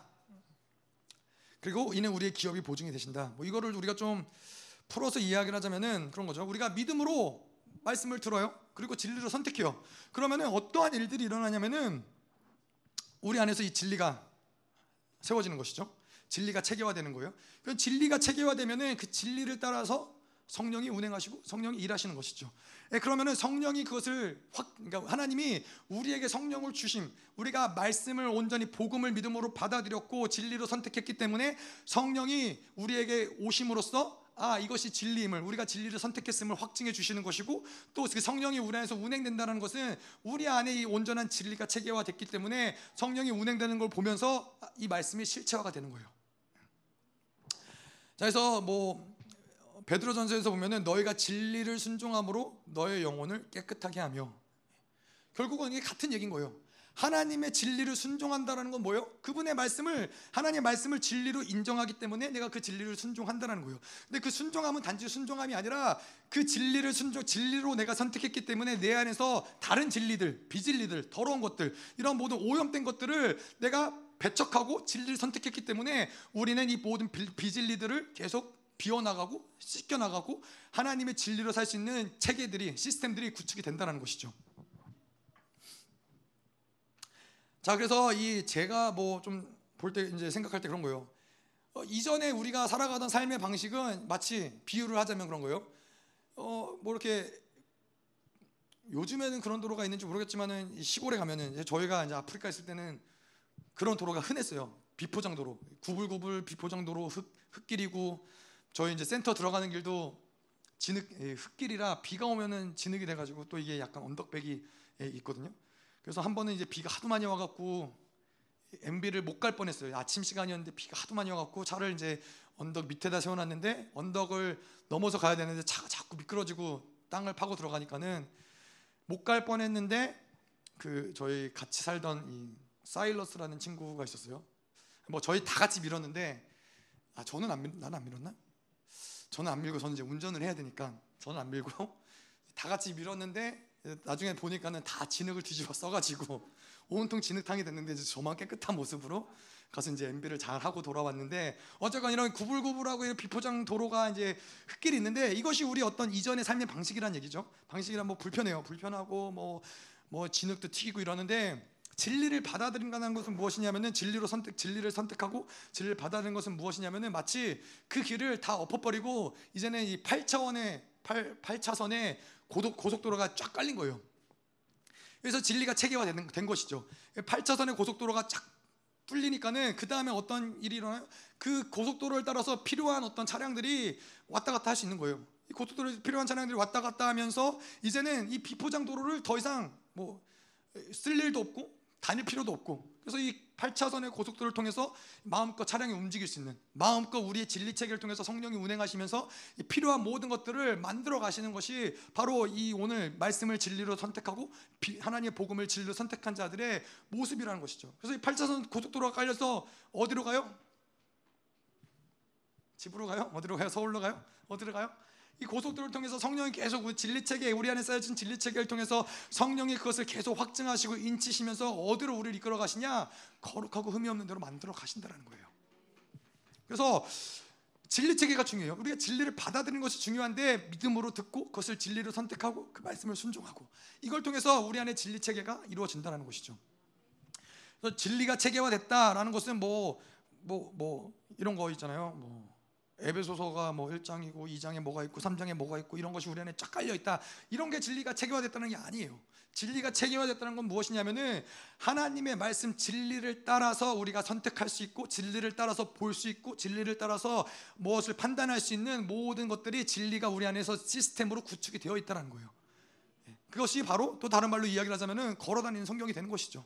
예. 우리가 다니면서 하는 모든 것들, 생각하는 모든 것들, 말하는 모든 것들, 판단하는 모든 것들이 하나님의 진리, 성령의 인도하신 말씀을 따라서 하는 모든 그것이 하나님의 말씀을 따라서 운행되고 선포돼요. 선포되어지고 이것이 바로 걸어다니는 성경이 된다는 것이죠.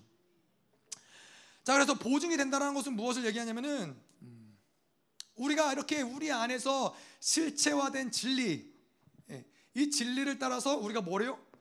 우리가 기도하고 선포하고 이러한 것들을 성령이 보증하신다는 거예요. 우리가 기도할 때 이러한 자들이 진리를 선택한 자들이 기도할 때 성령께서 네가 너의 기도를 내가 보증한다. 너의 기도를 반드시 하나님이 응답하실 것이다. 라고 성령께서 인치시고 보증하신다는 것이죠.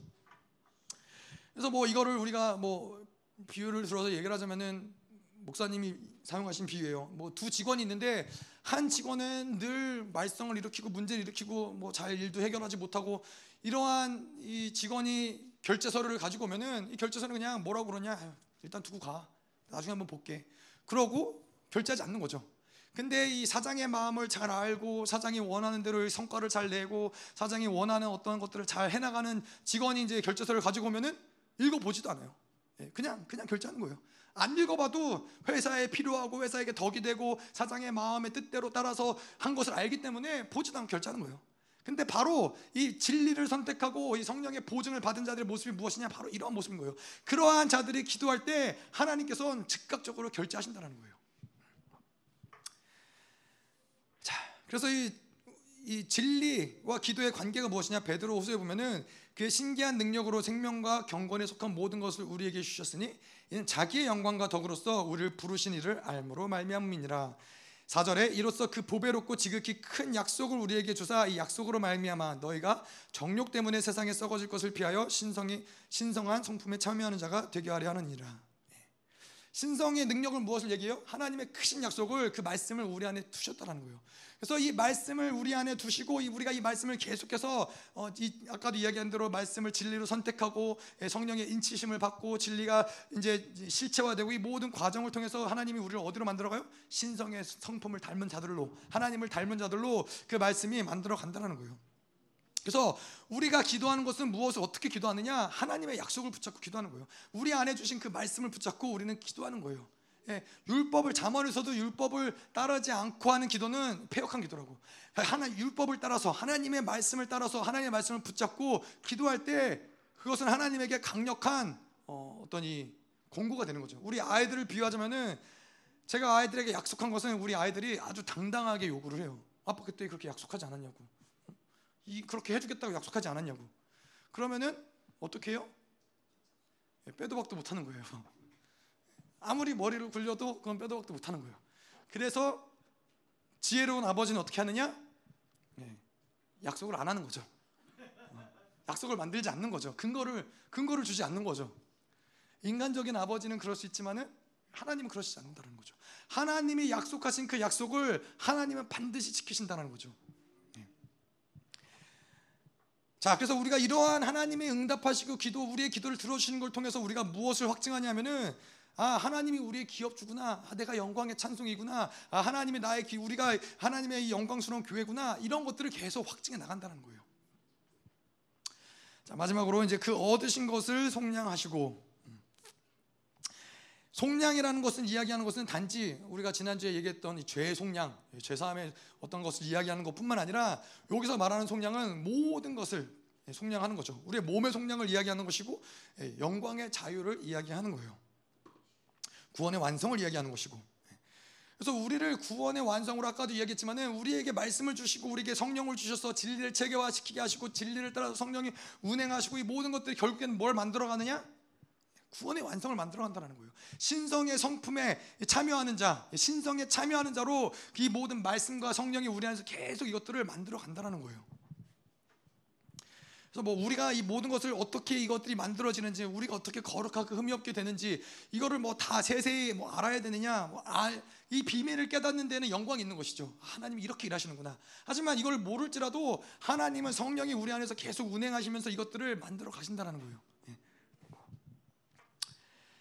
자, 그래서 뭐 말씀을 좀 정리하자면은 우리가 믿음으로 먹고 순종하고 선택한 그 말씀을 통해서 하나님이 우리 안에서 진리를 체계화시키시고 체계화된 말씀을 통해서 성령이 운행하시고 성령이 운행하심을 통해서 이것들이 우리 안에서 실체화가 되는 거예요. 실체화가 된다는 것은 이것이 이제는 아 이렇게 사는 것이 하나님의 뜻으로 살아, 살아가는 것이구나. 성령의 조명하심을 받으면서 이것을 확증하는 것이고 이제는 이것이 실체화된 자들이 기도할 때마다 선포할 때마다 성령의 것을 보증하시면서 성령의 그 기도를 따라서 운행하시고 그 권세와 능력이 드러난다라는 것이죠.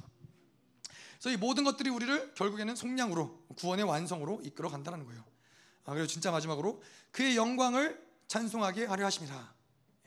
그래서 하나님이 모든 것들을 다 만드시고 우리에게는 무엇을 요구하세요? 그 영광을 보라는 거예요.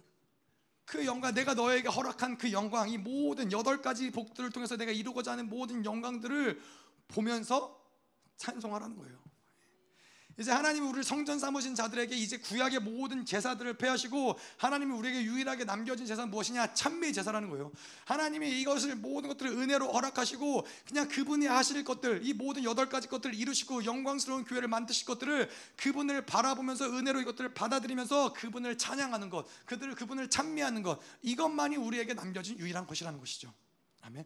그래서 우리는 계속해서 하나님의 영광을 찬송하고 그분의 일하심을 보고 그분을 높여드리고 반대로 또 그분은 뭐예요? 그분을 우리를 영광의 찬송이다. 예. 우리를 우리는 뭐 잘 못하지만은 한 걸음만 내딛어도 그분은 우리를 계속해서 너는 영광의 찬송이다. 어떻게 그렇게 아름답게 걸을 수 있느냐? 어떻게 그렇게 멋있게 걸을 수 있느냐? 어떻게 너가 그렇게 아름다운 기도를 올려드리냐? 나를 찬양하는 너의 찬양 소리가 얼마나 영광스럽고 얼마나 기쁘고 얼마나 내가 듣기에 나는 행복한 존재냐? 하나님은 계속 이렇게 우리를 찬송하고 우리는 그분을 찬양드리고 이것이 하나님과 살아가는 자들의 모습이라는 거예요. 이 우리의 인생이 감격스러울래야 안 감격스러울래야 안 감격스러울 아 되게 말을 어렵게 하네요.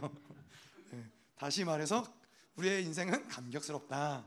하나님과 살아가는 건 감격스럽다. 아멘. 예.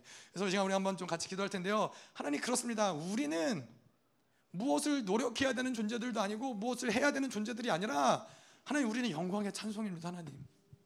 하나님의 나를 낳으시고 하나님의 나를 이 땅에 보내시고 하나님이 얼마나 기뻐하셨는지 하나님이 나의 존재를 보시고 하나님이 잠잠히 기뻐하시고 뒷물물 기뻐하시고 하나님이 얼마나 이 모든 것들 가운데 감격하셨는지 하나님 이제는 이것이 믿어지게 하여 주시옵소서. 하나님 우리가 영광의 찬송의 물 주님 믿어지게 하여 주시옵소서. 하나님 우리가 가는 길마다 하나님 레드카펫이 깔리고 우리의 발이 결코 땅에 닿지 않는 존재로서 우리를 부르셨으며 하나님 여전히 만물이 우리를 기대하고 고다리 고대하는 것은 하나님의 아들들이 드러나는 것이라고 주님 말씀하셨는데 이제는 그 아들들이 일어나는 것을 보게 하여 주시옵소서. 이것을 믿게 하여 주시옵소서 주옵소서. 너희는 나의 영광의 찬송이라 하나님 당신의 이제는 그 진리를 받아들인 자들에게 하나님 그 영광이 이제는 드러나게 하시고 하나님 그렇습니다. 하나님 당신이 나를 부르시며 하나님 당신이 나를 하나님의 아들로 부르셨으니 하나님 그 놀라운 일들 하나님의 행하신 놀라운 일들 보면서 우리는 하나님의 영광을 찬미하게 하여 주시옵소서. 하나님의 영광을 찬송하게 하여 주시옵소서.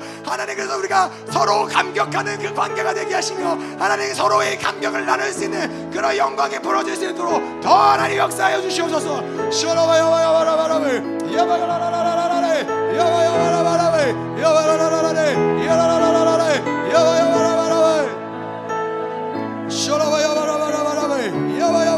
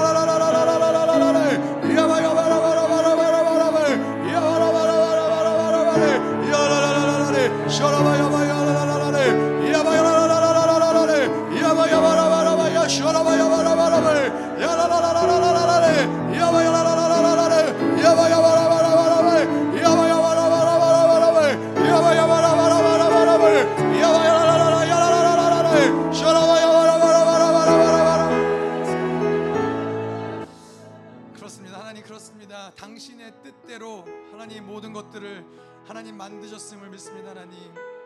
하나님 우리 안에서 하나님 왜 내 인생은 이렇게 하나님 내가 왜 이러한 부모 밑에서 자랐는지 하나님 내가 왜 이런 곳에서 태어났는지 하나님 내 인생은 왜 이렇게 말할 수 없는 고난과 고통이 가득한지 하나님 이게 하나님의 뜻이 맞습니까?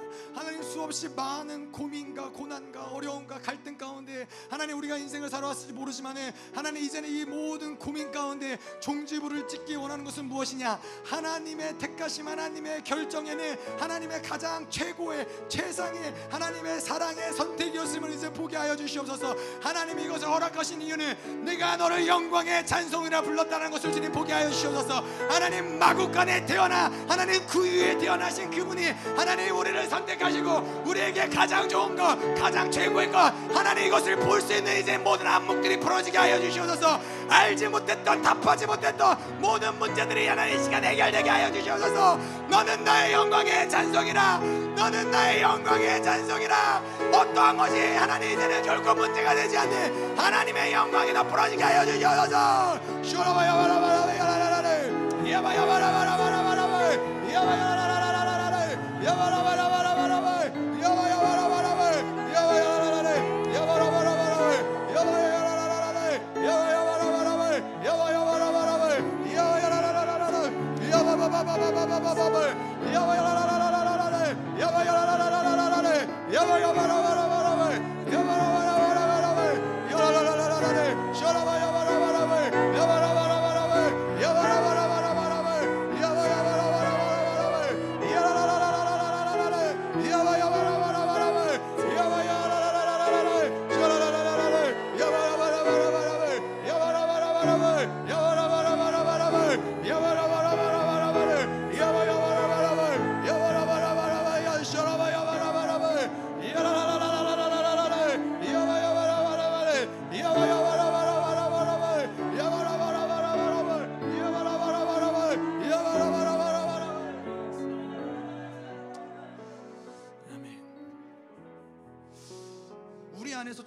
믿어져야 되는 것이 무엇이냐면은 제가 보니까는 이 땅, 이 땅도 그렇고 우리 안에서도 그렇고 이게 잘 믿어지지 않는 거예요. 아, 내가 정말 영광의 찬송일까? 하나님이 나를 그렇게 정말 존귀하게 여기실까? 내가 정말 그렇게 존귀한 자일까? 내가 정말 그렇게 하나님의 거룩한 후사일까? 이것이 믿어지지 않는 이유는 무엇이냐면은 평생을 그렇지 못한 인생들이 계속 우리의 인생을 통해서 우리가 확증한 것은 무엇이냐면은 나는 별로 중요하지 않아. 나 같은 사람이 뭐가 그렇게 중요하겠어? 내가 내 인생이 뭐가 그렇게 대단하겠어? 근데 하나님이 하나님이 싫어하시는 이야기 중에 하나가 무엇이냐면은 나 같은 놈이 뭐, 나 같은 인간이 뭐. 내가 뭐 별 수 있어? 하나님은 그것을 굉장히 싫어하세요. 내가 너에게 어떠한 존귀를 주었는데, 내가 너에게 어떠한 영광을 주었는데, 왜 너는 너를 함부로 이야기하느냐? 왜 너는 너를 함부로 생각하느냐? 왜 너가 아무런 가치가 없다고 생각하느냐? 너는 나의 영광의 찬송임을 보지 못하느냐? 너의 모든 어려움과 고난과 환경이 있을지라도 내가 여전히 너와 함께함을 너는 보지 못하느냐? 하나님의 그 부여하신 하나님의 그 영광이 우리 안에서 믿어지지 않는다면은 하나님의 이 모든 불신앙들을 완전히 다 제거하여 주시옵소서. 인생이 무엇을 증거하든 우리의 삶의 증거가 무엇이든 너는 나를 바라볼지어다. 내가 너를 선택하여 불렀노라. 내가 너를 거룩한 처소로 여겼노라. 내가 너희 안에 성령을 두지 아니하였느냐? 너는 나의 영광의 찬송이라. 이것이 믿어질지어다. 더 임하여서 쇼라바야바라바라바라. 쇼라라라라라. 야바라바야바라바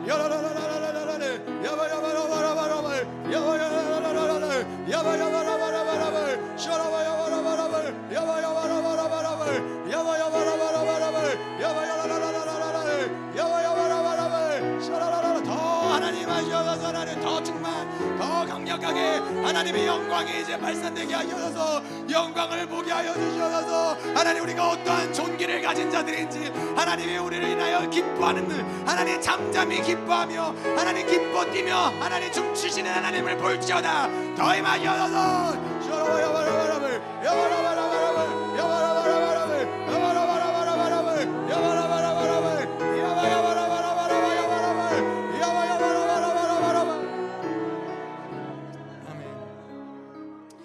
말씀을 보면서 이 말씀을 좀 준비하면서 그런 생각이 들었어요 사실 제가 뭐 열방교회에서 언제든지 하나님이 보내시는 대로 나아가야겠다 그것이 미국이 됐든 아프리카가 됐든 인도가 됐든 어디든지 하나님이 보내시는 대로 나는 나아가야지. 근데 하나님이 우리를 광주로 보낼 거라는 건 생각도 못했어요. 광주라는 곳을 난 알지도 못했고 가본 적도 와본 적도 없고 아는 사람도 없고 생각을 못했던 곳이에요. 근데 하나님이 우리를 광주로 보내셨을 때에는 목사님이 소위 말하시는 대로 뭐 대열방 교회가 예, 사람을 보내서 그냥 사람을 보낸 게 아니라 몇 억을 투자하면서 이 교회를 세우시는데 이 교회를 세우시는데 왜 하나님이 광주를 선택하게 하셨을까? 왜 하나님이 김민우 목사님으로 하여금 이 광주에서 교회를 세우게 하셨을까? 왜 하나님이 저의 인생 가운데 수없이 많은 곳을 염두에 두고 있었지만은 광주를 하나님 보내셨을까? 근데 답은 한 가지예요. 하나님이 여러분들을 사랑하시기 때문에 그런 거예요.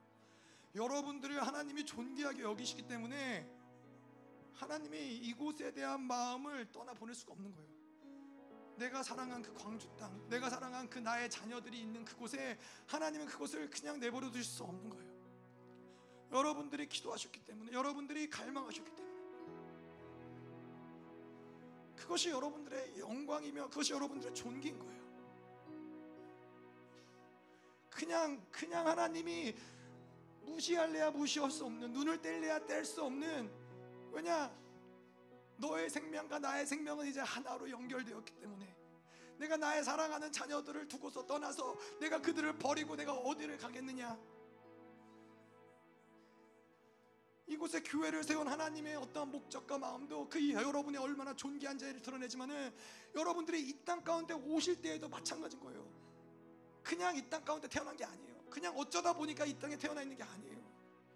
여러분들이 이 땅에 보내실 때 하나님의 여러분들 향한 그 존귀와 사랑과 기쁨이 얼마나 충만하셨는지 하나님 이 시간 그렇습니다 하나님 이제 우리가 이것을 깨달아 보게 하여 주시옵소서.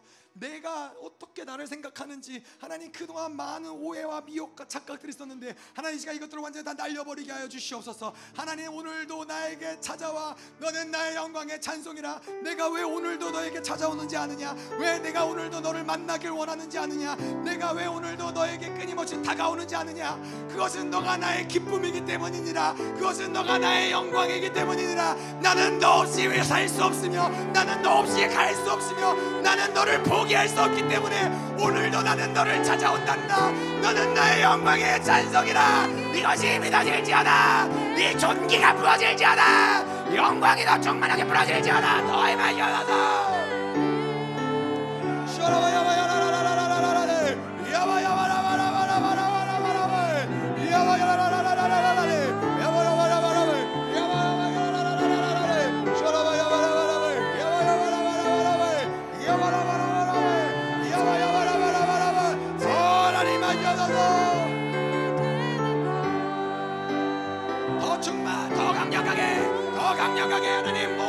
신앙들을 다 떠나가게 하시고 하나님 하나님의 사랑을 받아들여라. 나의 마음을 알아줘라. 나의 마음을 받아줘라. 이것이 너를 향한 나의 마음이다. 영광의 찬송이라. 영광의 찬송이라. 너는 나의 영광의 찬송이라.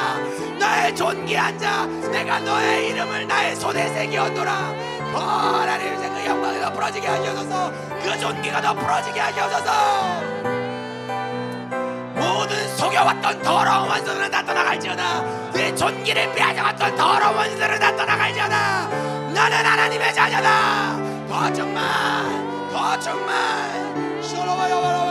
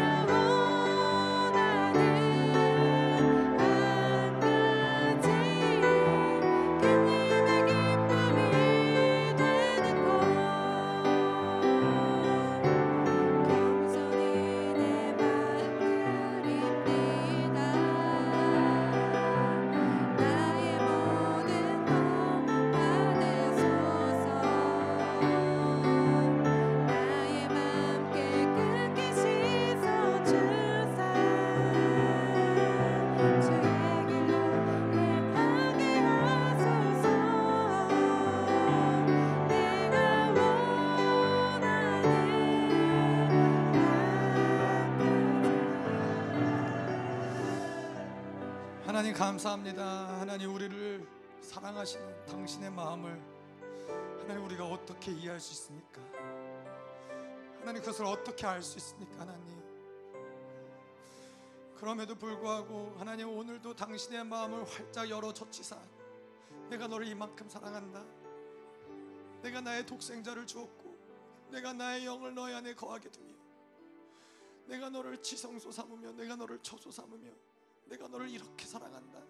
하나님 그 마음 오늘도 활짝 열어 젖히시고 우리에게 그 사랑을 부어 주시는 하나님의 은혜를 우리가 찬양하기 원합니다. 하나님 우리가 이제는 이 하나님을 알아가는 그 지혜가 더 깊어지기 원합니다. 하나님 이제 이 지혜가 하나님 우리의 인생 가운데 이해되지 않았던 모든 영역들, 하나님 이해되지 않았던 모든 고난들, 하나님 이해되지 않았던 모든 아픔들을 이제는 그 지혜와 하나님 당신의 그 총명함을 통하여서 이제 이것들이 이해되게 하여 주시옵소서. 하나님 이것들을 다 쭉 두루 살피며 하나님 이것들을 쭉 돌아보며 우리가 내려지는 그 결론은 무엇이냐? 그렇구나 하나님이 나를 사랑하신 거구나. 이것이 하나님의 사랑이었구나. 하나님의 변치 않는 사랑이 나를 여기까지 인도하셨구나. 그것이 바로 예수 그리스도를 우리에게 보내신 하나님의 이유구나. 하나님 이것들을 볼 수 있는 하나님의 안목들이 열어지게 하시옵소서. 이 시간도 아버지의 지혜와 정명이 더 풀어질지어다. 하나님의 마음을 하는 하나님의 뜻을 하는 그 지혜와 정명함들이 더 강력하게 하나님 시간도 풀어지게 하여 주시옵소서. 바라바라발 야와야 바라바라발 야와야 바라바라발 쇼라바야 라라라라라라 Bye, bye, bye, bye, bye.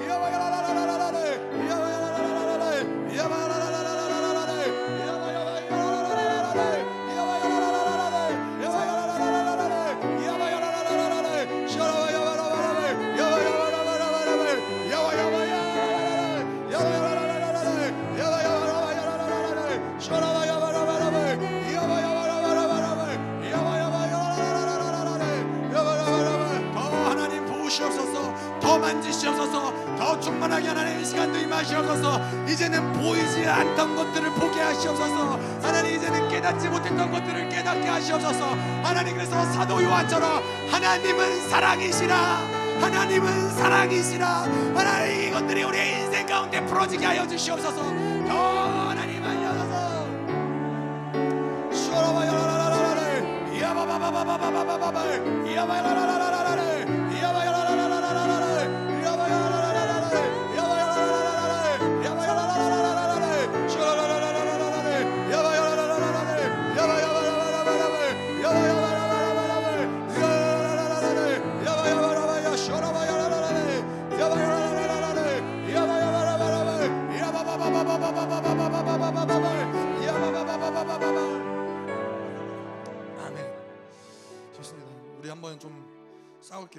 특별히 우리로 하여금 평생을 살아오면서 그것을 믿지 못하게 만들었던 원수들, 모든 불신앙, 미혹, 하나님이 우리를 얼마나 사랑하시고 하나님 우리를 얼마나 존귀하게 여기시고 우리를 영광의 찬송이라 그러는데 계속해서 이 세상을 통하여 사람들을 통하여 너 그거밖에 안 되잖아.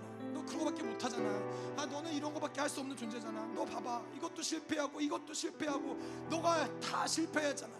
관계에서도 실패하고 모든 하는 모든 일에서도 실패하고 자녀들에게서도 실패하고 하나님 마치 이것이 우리의 존재를 규정하는 것처럼 원수들이 속여왔지만은 하나님 이제는 더 이상 더 이상 우리가 속지 않겠나이다. 하나님 그들이 뭐라 해도 하나님 왕자와 거지 이야기한 것처럼 나는 하나님의 자녀다. 나는 하나님의 호사다. 결국 이것을 잃어버리지 않을지어다. 하나님 모든 불신앙들 모든 미혹의 형들 예수 이름으로 나타나갈지어다. 더 강력하게 모든 더러운 불신앙들 모든 미혹들 언제 나타나갈지어다 불불불불불불불불불불불불불 쇼라바야바라라라 쇼라바야바라바라바 쇼라바야바라바라바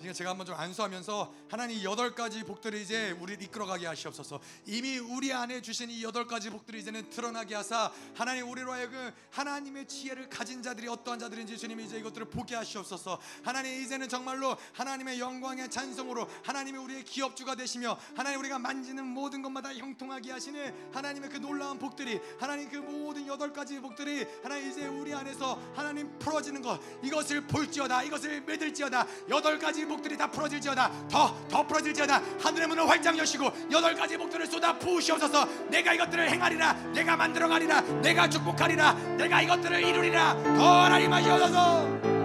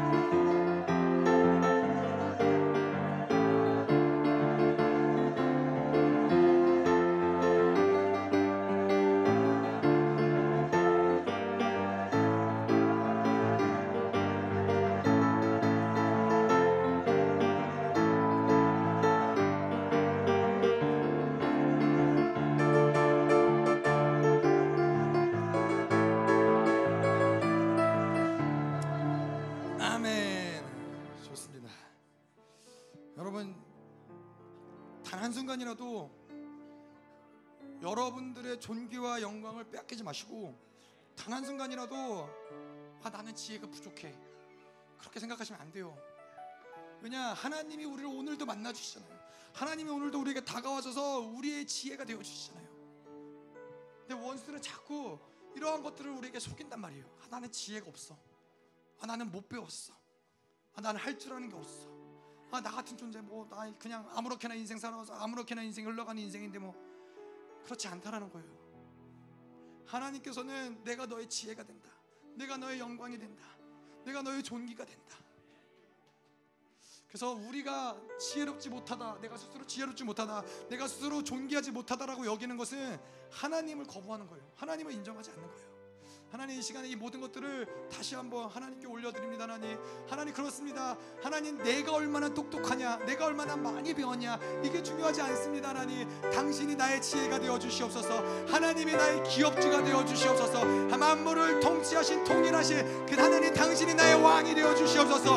하나님 당신이 나의 영광이 되어 주시옵소서. 오 하나님 하나님으로 살아가는 자들에게 이제 지혜가 풀어지며 하나님 모든 영광이 풀어지며 모든 권세가 풀어지는 것 들을 주님 보게 하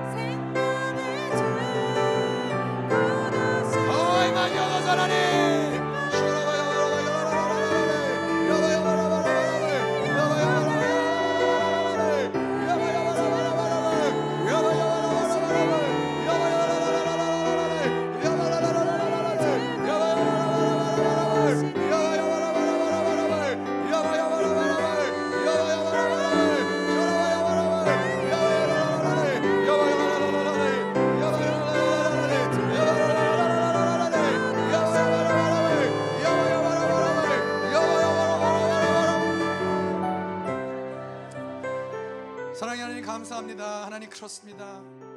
하나님 오늘도 우리에게 매 순간순간 다가오시면서 내가 너에게 비밀을 얘기해 주기 원해. 너 그거 뭔지 알아? 내가 너한테만 얘기해 주고 싶어. 너에게 얘기해 주고 싶어. 아무에게도 얘기하지 못했던 그 비밀을 내가 너와 함께 나누고 싶어. 하나님 이제 이런 비밀들이 풀어지는 것들을 보게 하여 주시옵소서. 우리의 인생 가운데 모든 숨겨졌던 감춰졌던 보여지지 않았던 비밀들이 하나님 풀어질 때마다 그 영광이 임하게 하시고 그 기쁨이 임하게 하시고 그 감격이 임하게 하시고 하나님 그래서 우리 안에 하나님이 두신 그 영광이 그 존귀가 얼마나 큰지 하나님 이것들을 보면서 당신과 동행하며 살아가게 하여 주시옵소서. 하나님 오늘도 당신을 하나님 당신께 예물들을 가지고 주님께 나왔습니다. 하나님 이 예물이 드려지는 곳곳마다 하나님의 놀라운 영광들이 풀어지는 것들을 보게 하여 주시옵소서. 하나님 당신이 우리의 기업주가 되시니 하나님 우리가 만지는 모든 것들마다 하나님이 일하여 주시고 하나님이 기업 삼아 주시옵소서. 우리의 자녀들 하나님 우리의 모든 하는 모든 일들 가운데 사업들 가운데 모든 관계하는 모든 사람들 가운데 당신이 기업주로 당신이 통치하여 주시옵소서. 결코 망하거나 빼앗길 것을 두려워하지 않는 하나님의 담대한 자들이 일어나게 하여 주시옵소서. 이제는 교회의 머리 대신 우리 구주 예수 그리스도의 은혜와 아버지 하나님의 끝없는 사랑과 성령 하나님의 내주 교통 위로 충만케 하신 역사가 오늘도 하나님의 주신 여덟 가지 복들을 풀어내며 영광스, 영광스러운 교회로 서고자 결단하는 사랑하는 성도들과 그 가정과 직장과 자녀와 기업과 비전 위에 이 나라 민족과 전 세계에 파송된 선교사 사랑하는 선교사들과 생명사역과 열방교회 위에 이제로부터 영원토록 함께 있을지어다 아멘.